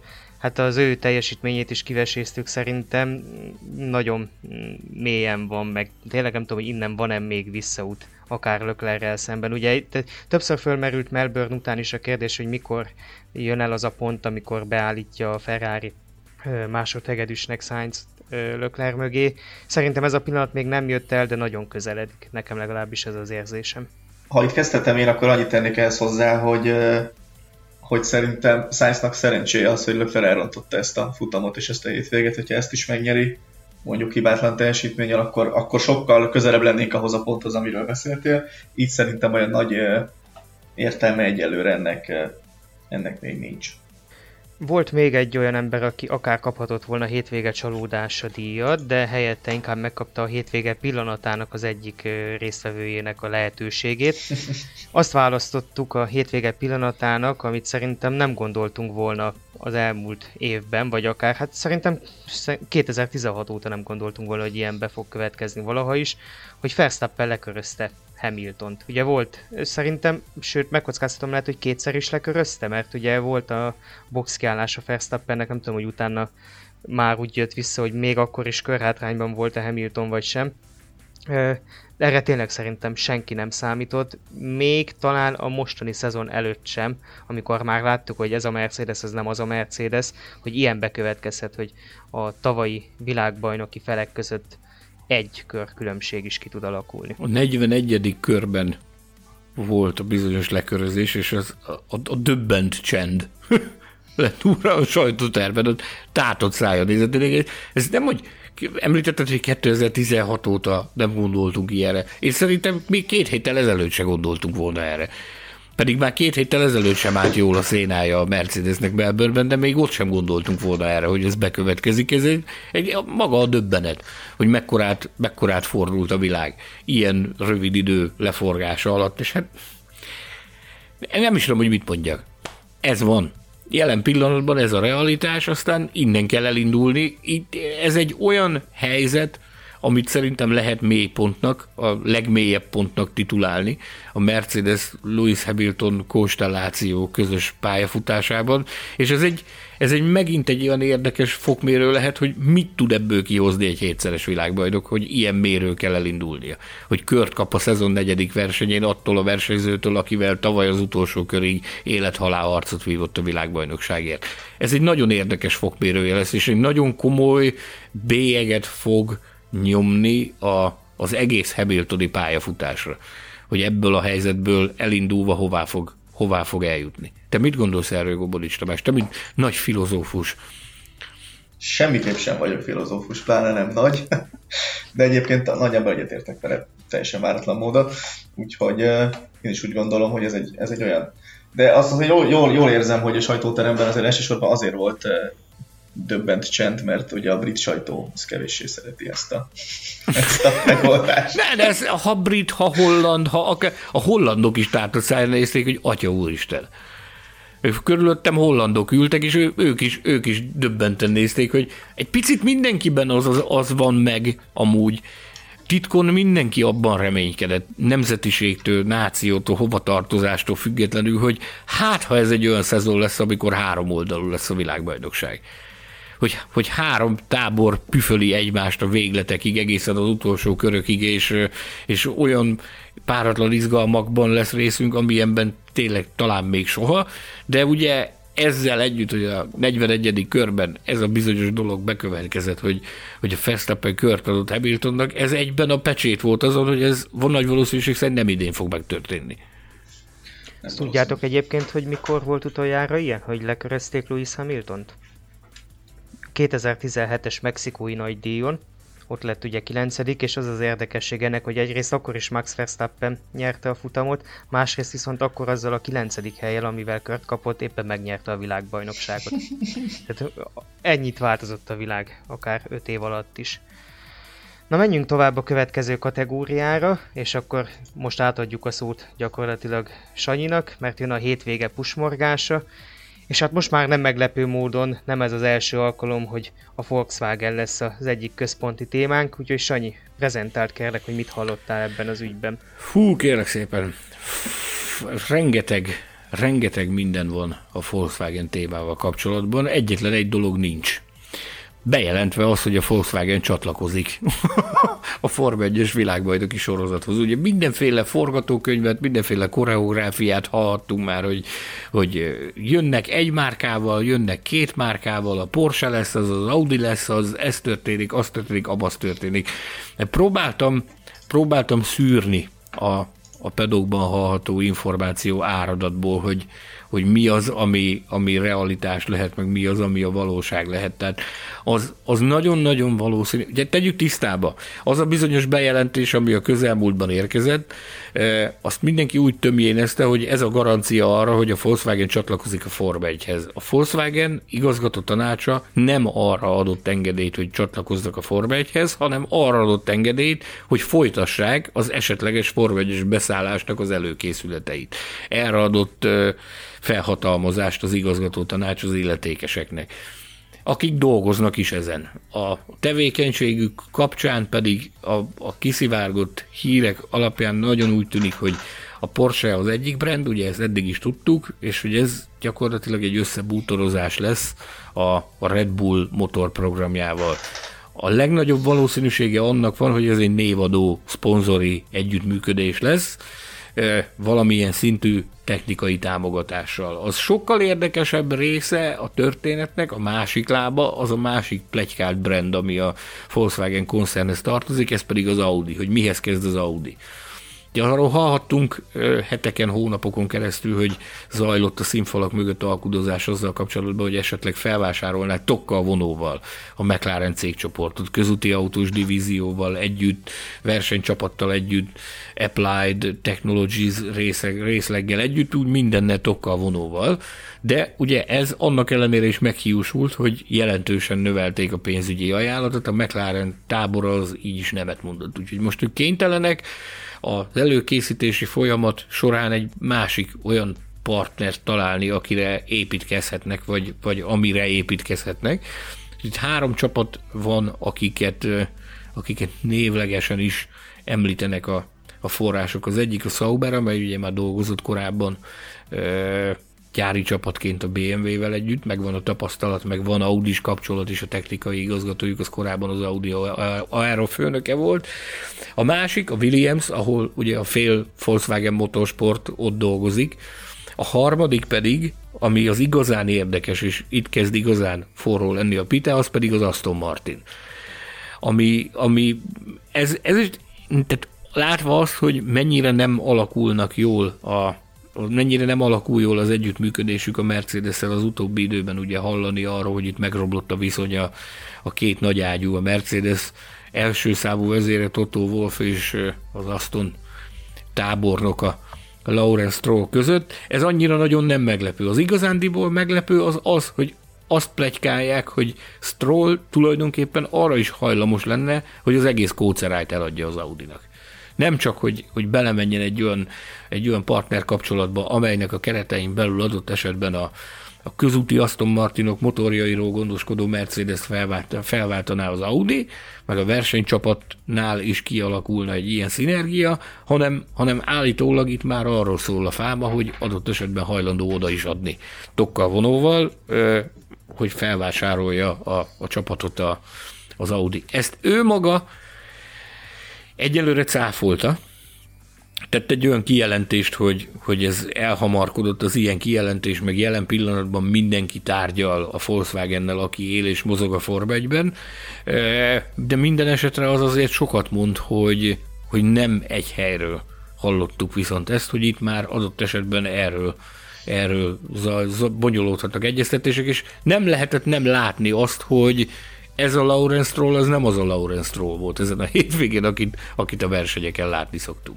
És ez a válasz egyébként, de ez a válasz, amit adott, ez szintén nem azt jelenti, hogy nem itt szó sincs ilyenről, és mi megyünk tovább az úton, és sok pénzünk van, és nekünk minden rendelkezésre áll, hanem azt mondta, hogy hát jó, most azért mindenki tárgyal, hát mi sem akarunk kimaradni, majd meglátjuk. A sajtótájékoztatón, ahol jelen volt Mike Crack is, az Aston Martin főnöke, ő volt az, aki a legexaktabb módon kimondta azt, hogy igenis, ők nagyon is érdeklődnek az iránt, hogy a Steiner azt mondta, hogy hát ők nem tárgyalnak, őket nem keresték, Capito azt mondta, hogy mindenki számára érdekes, Mike Crack volt az, aki Kerek Perez kimondta, hogy ő már alig várja, hogy jobban belebonyolódjanak ezekbe az egyeztetésekbe. Tehát valamilyen szintű érdeklődés van az, hogy mikor válhat véglegessé az, hogy a Volkswagen azt is bejelenti, hogy igen, teljesen biztos, hogy érkezünk a Forma 1-es világbajnokság mezőnyébe,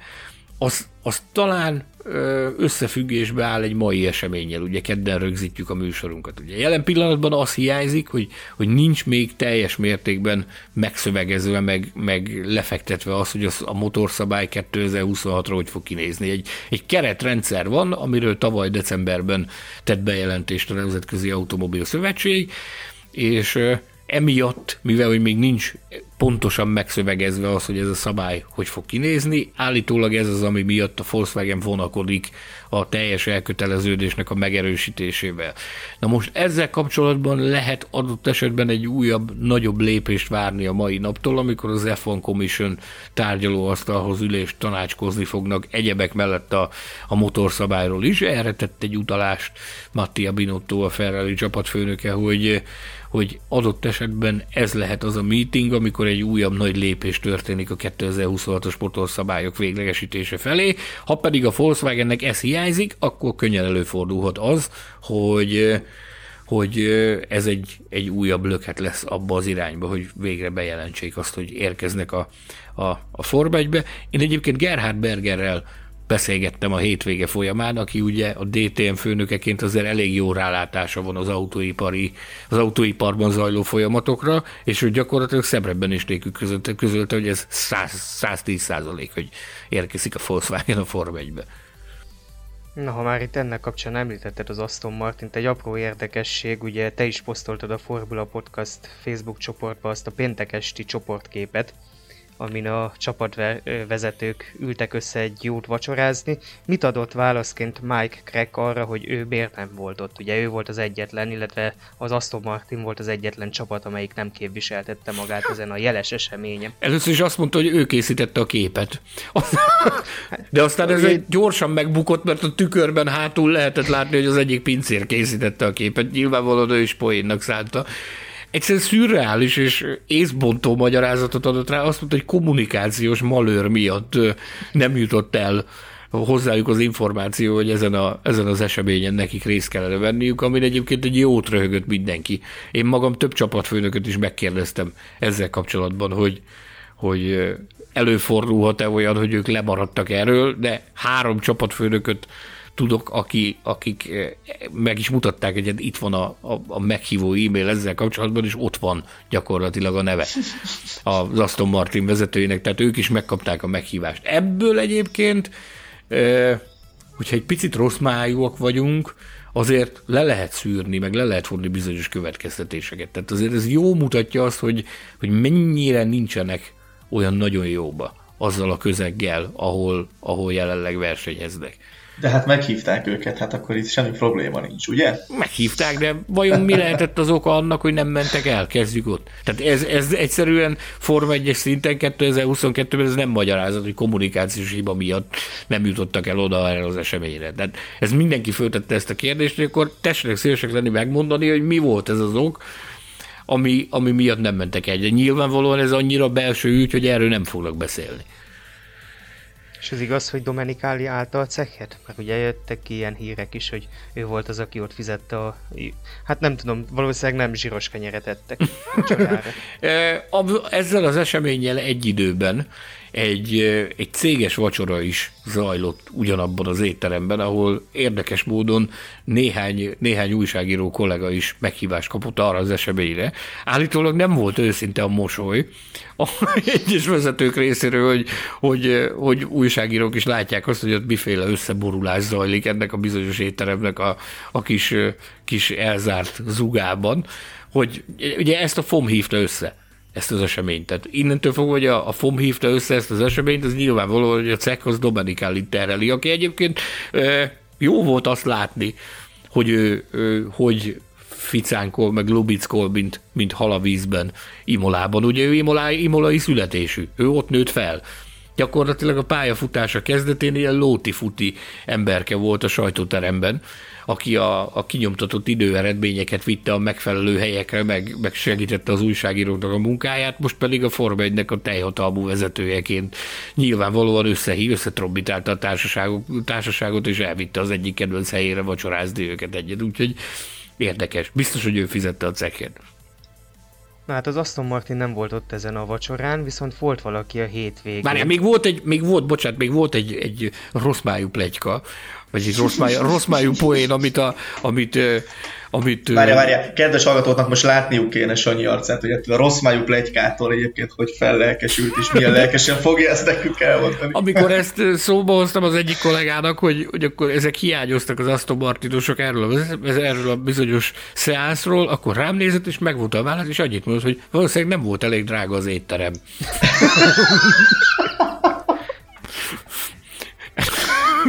Ennyi.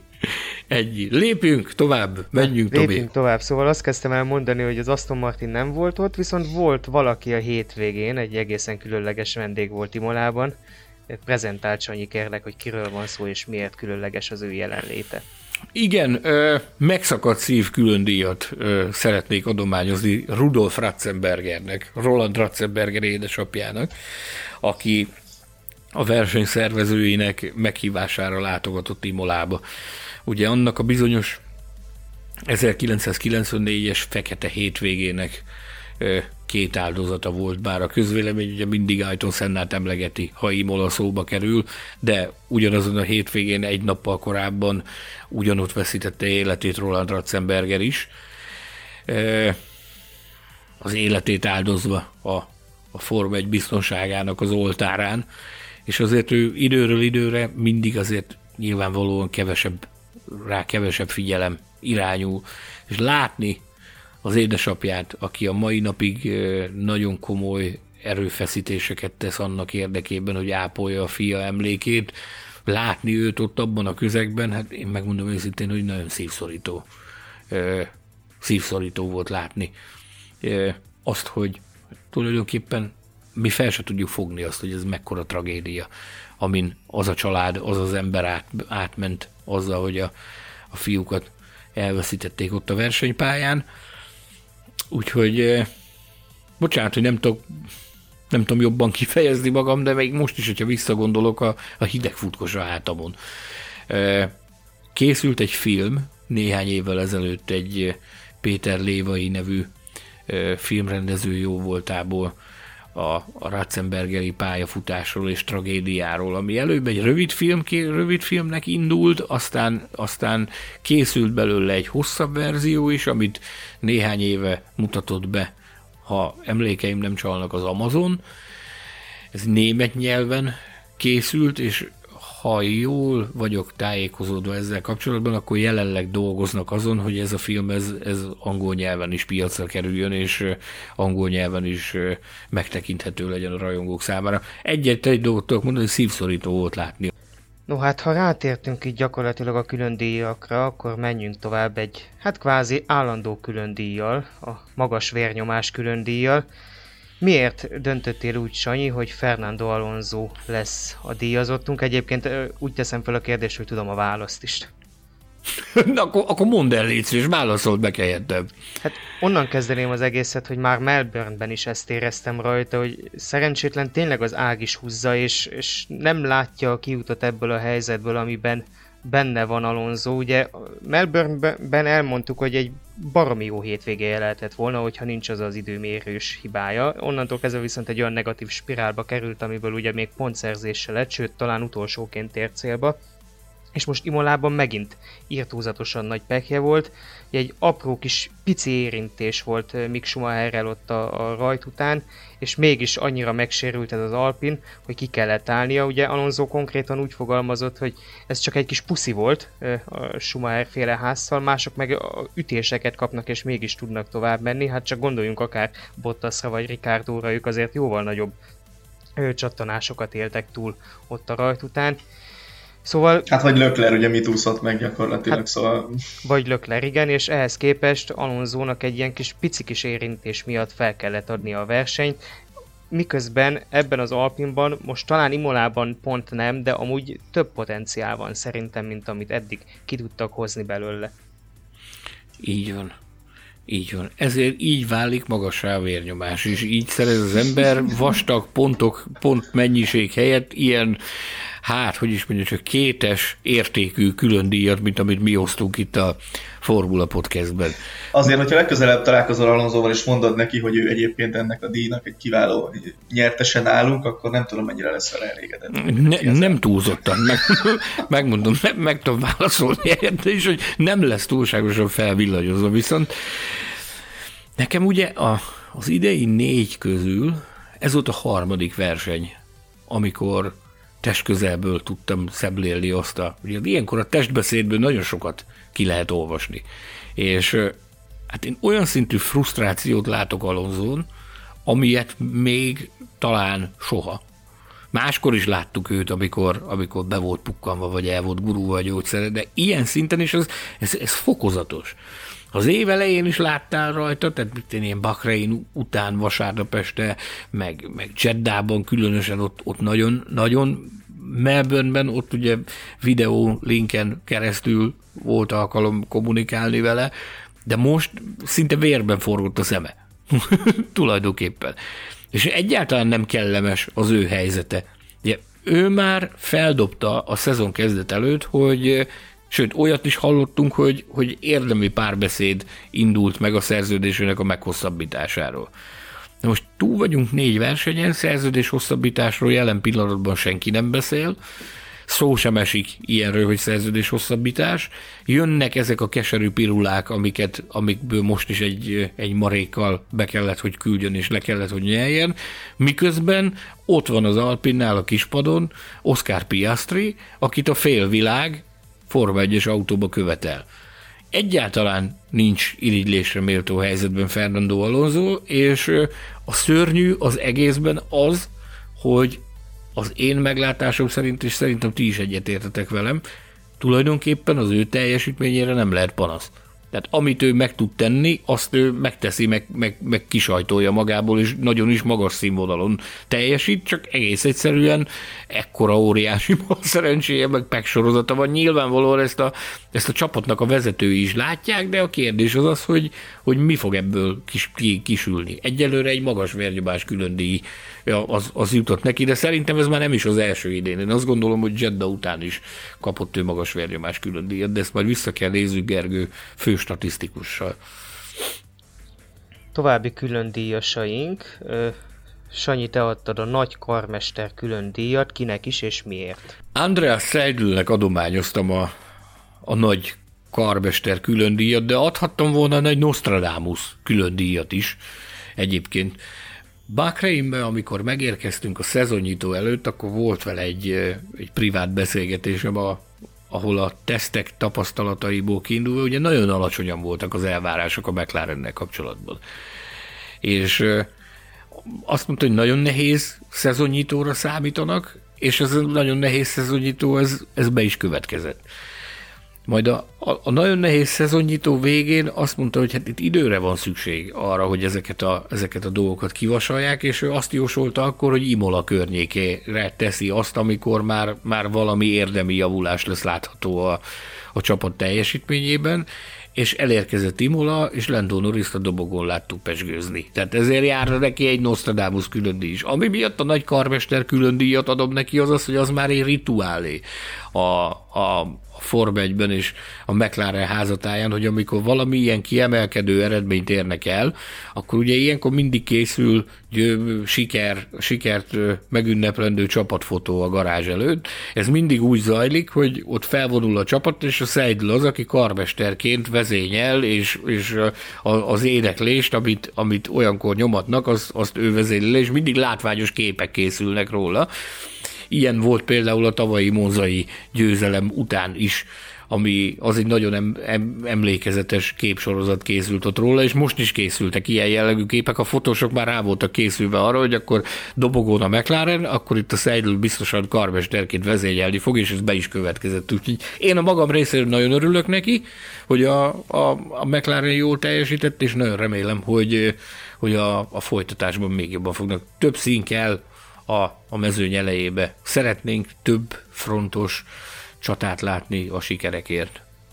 Igen, erről egyébként videó is készült, ahogyan ott énekelnek a McLarenesek, a formula.hu-n is meg lehet találni. Egy külön díjat én is kiosztanék, így soron kívül. A hétvége masinisztájának járó Jarno Trulli a hétvége masinisztájának járó Jarno Trulli vándor trófeát osztanám ki Alexander Albonnak, aki fölvezette azt a bizonyos DRS vonatot, amiben ugye beszorult Lewis Hamilton is, ez csak egy ilyen apró érdekességként gondoltam el, hinten ugye Trulli volt az, aki legendásan olyan versenyeket futott, hogy képtelenség volt megelőzni egy parádés időmérő után.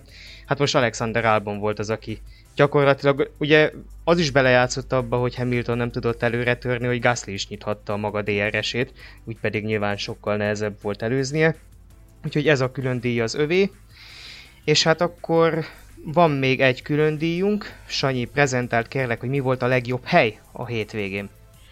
A központi hely az már korábbi műsoraikban is szóba került, hogy Imolában a vendéglátást, az Giancarlo Minardi vezérletével azt mindig kimaxolják, ez nem volt másképp idén sem.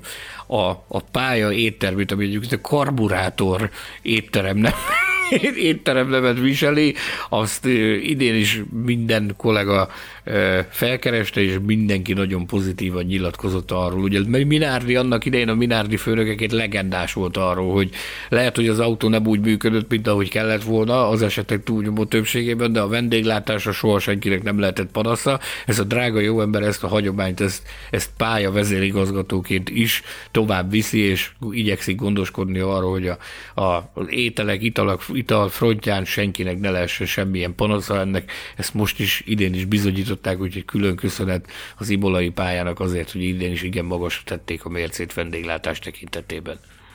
No hát ez egy remek végszó volt szerintem, meg egyébként is elérkeztünk az adásidő végéhez, ahogyan egy másik B. Tamás is szokta mondani.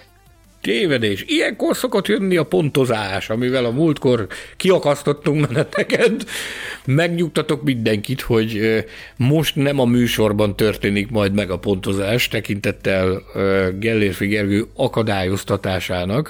akadályoztatása miatt most nem a műsorban történik meg, hanem majd a Formula Podcast Facebook csoportban fogjuk közölni az imolai verseny hétvégére adott pontokat, aztán a következő verseny hétvégétől pedig visszaállunk, és itt a műsorban fogjuk borzolni az idegeket a pontozással. Már csak ezért is érdemes csatlakozni a Formula Podcast Facebook csoporthoz, ahol egyre többen vannak már, hál' Istennek, a hallgatóink. Iratkozzatok fel a csatornáinkra, hogyha szeretnétek és tetszik az, amit csinálnak elsősorban Gergőjék, de néha napján mi is itt Kobodics Tomival beszállunk, akkor támogassatok minket a Patreonon. Ezen kívül rövidesen érkezik majd az Autósport és Formula magazinnak a legfrissebb száma. Kobodics Tomi, nem tudom, be tudsz-e számolni fejleményekről, vagy inkább hagyjunk is inkább békén. Ne akarja neki is magas vérnyomás külön díjat adni, mert fel fogsz adni a vérnyomás, és akkor cserélnünk kell alonzó helyett a Kobodics Tomi kapná, úgyhogy igen. Hagyjuk szegényt. Egy dolgot azért mégiscsak elmondanék egyébként magas vérnyomás ellenére, hogy akit kicsit megmozgatott ez a Volkswagen, Aston Martin és stb. Történet, amiről Sanyi beszélt, Sanyi ezeket a gondolatait némileg kibővítve írásba is adta nekünk ebben az újságban, úgyhogy akit ez esetleg érdekel, meg még egyébként a Mercedes története, Red Bull története és mi egymás, az jövő hét első felében már megvásárolhatja az Autosport és Formula magazin legfrissebb számát. Így van, ezen kívül, hogyha esetleg nem csak a Forma 1 érdekel titeket, hanem mondjuk a MotoGP is, akkor van egy kiváló másik műsorunk, a Formula Motocast, állítólag egész jó adások szoktak ott készülni, én nem tudom. Képzelj, egy bizonyos Balogh csinálja, hallod? Igen, én is úgy hallottam egyébként. Egy bizonyos Balogh. Nagyon komoly MotoGP-s szaktudásra. Mindenkinek ajánljuk a figyelmébe a Formula Motocastot. Igen, abból egyébként várható a jövő héten érkezik egy új adás, hiszen most is volt egyébként MotoGP a hétvégén, meg majd lesz a most következő hétvégén is, úgyhogy azt is érdemes lesz követni. És hát akkor olyan szinten magas színvonalú a Formula Motocast, hogy a Formula Podcast, amikor megszorultság van, kintene ellizigelni a műsorvezető főszakértőt a Formula Motocastból, téged. Igen, most ilyen státuszban most először voltam itt, de remélhetőleg Gergő a továbbiakban nem fog nyaralni menni, mert hogy tényleg pont Olaszországban merészelt elmenni egy imolai verseny hétvégén, de nem Imolába, tehát ez számomra földolgozhatatlan, hogy ott van pár kilométerre a versenytől, és erre jól láttam, hogy Veronában volt, vagy nem is tudom, hogy hol. Ungor Berket bejárt már ez a jó ember, tehát ez lényegesen izgalmasabb és érdekesebb dolgokat tekintett meg, mint a Forma 1. Maradjuk annyiba, hogy néha kell az embernek az, hogy nyomjon egy rezetet. Szerencsétlen ember itt aszalódik a virtuális stúdióban, végzi a más jellegű mindennapi munkát, nagyon ráfért már az, hogy egy komoly rezetet nyomjon az okos koponyájára, úgyhogy várjuk vissza nagy szeretettel, megérdemelte azt a pihenést, én teljesen meg tudom érteni, hogy látni se akart Forma 1-es autót. Igen. Következő adásban. Pláne a mi fejünket ebben a virtuális stúdióban. Hát pláne, igen. Ehelyett a feleségével van, gondolom, nyaralni, azaz mégiscsak egy jobb társaság, mint mi. Mégiscsak minőségi váltás, igen. Megértjük, Gergő, megértjük. No, hát tényleg köszönjük szépen mindenkinek a figyelmet. Következő adásban már itt lesz velünk Gellérfi Gergő is. Külön köszönetet szeretnék mondani Hilbert Péter művészeti igazgatónak, ez a titulusa, ugye? Ha jól igen. Tudom. Alkalomattán kiemelt művészeti igazgató. Most éppen művészeti igazgató. Neki külön köszönjük, emellett természetesen Füzi Andrisnak a csodálatos borítókat, meg nektek hallgatóknak azt, hogy meghallgattatok minket. Találkozunk legközelebb, illetve hát majd a srácokkal találkoztok legközelebb. Sziasztok! Műsorunk támogatója a tibormodell.com F1-es és utcai modellek óriási kínálatával. A Golden Palace Göt Prémium Apartmanház a főváros közvetlen közelében, varázslatos környezetben luxus színvonalú apartmanjait és kiemelkedően széleskörű szolgáltatásait kínálja azok számára, akik tartalmas és biztonságos nyugdíjas éveket szeretnének megélni. További információ www.goldenpalacegöt.hu. Hallgass meg korábbi műsorainkat, valamint iratkozz fel ránk Spotify, Google, Apple Podcast vagy más csatornáinkon. A linket megtalálod a leírásban, illetve a formula.hu weboldalon.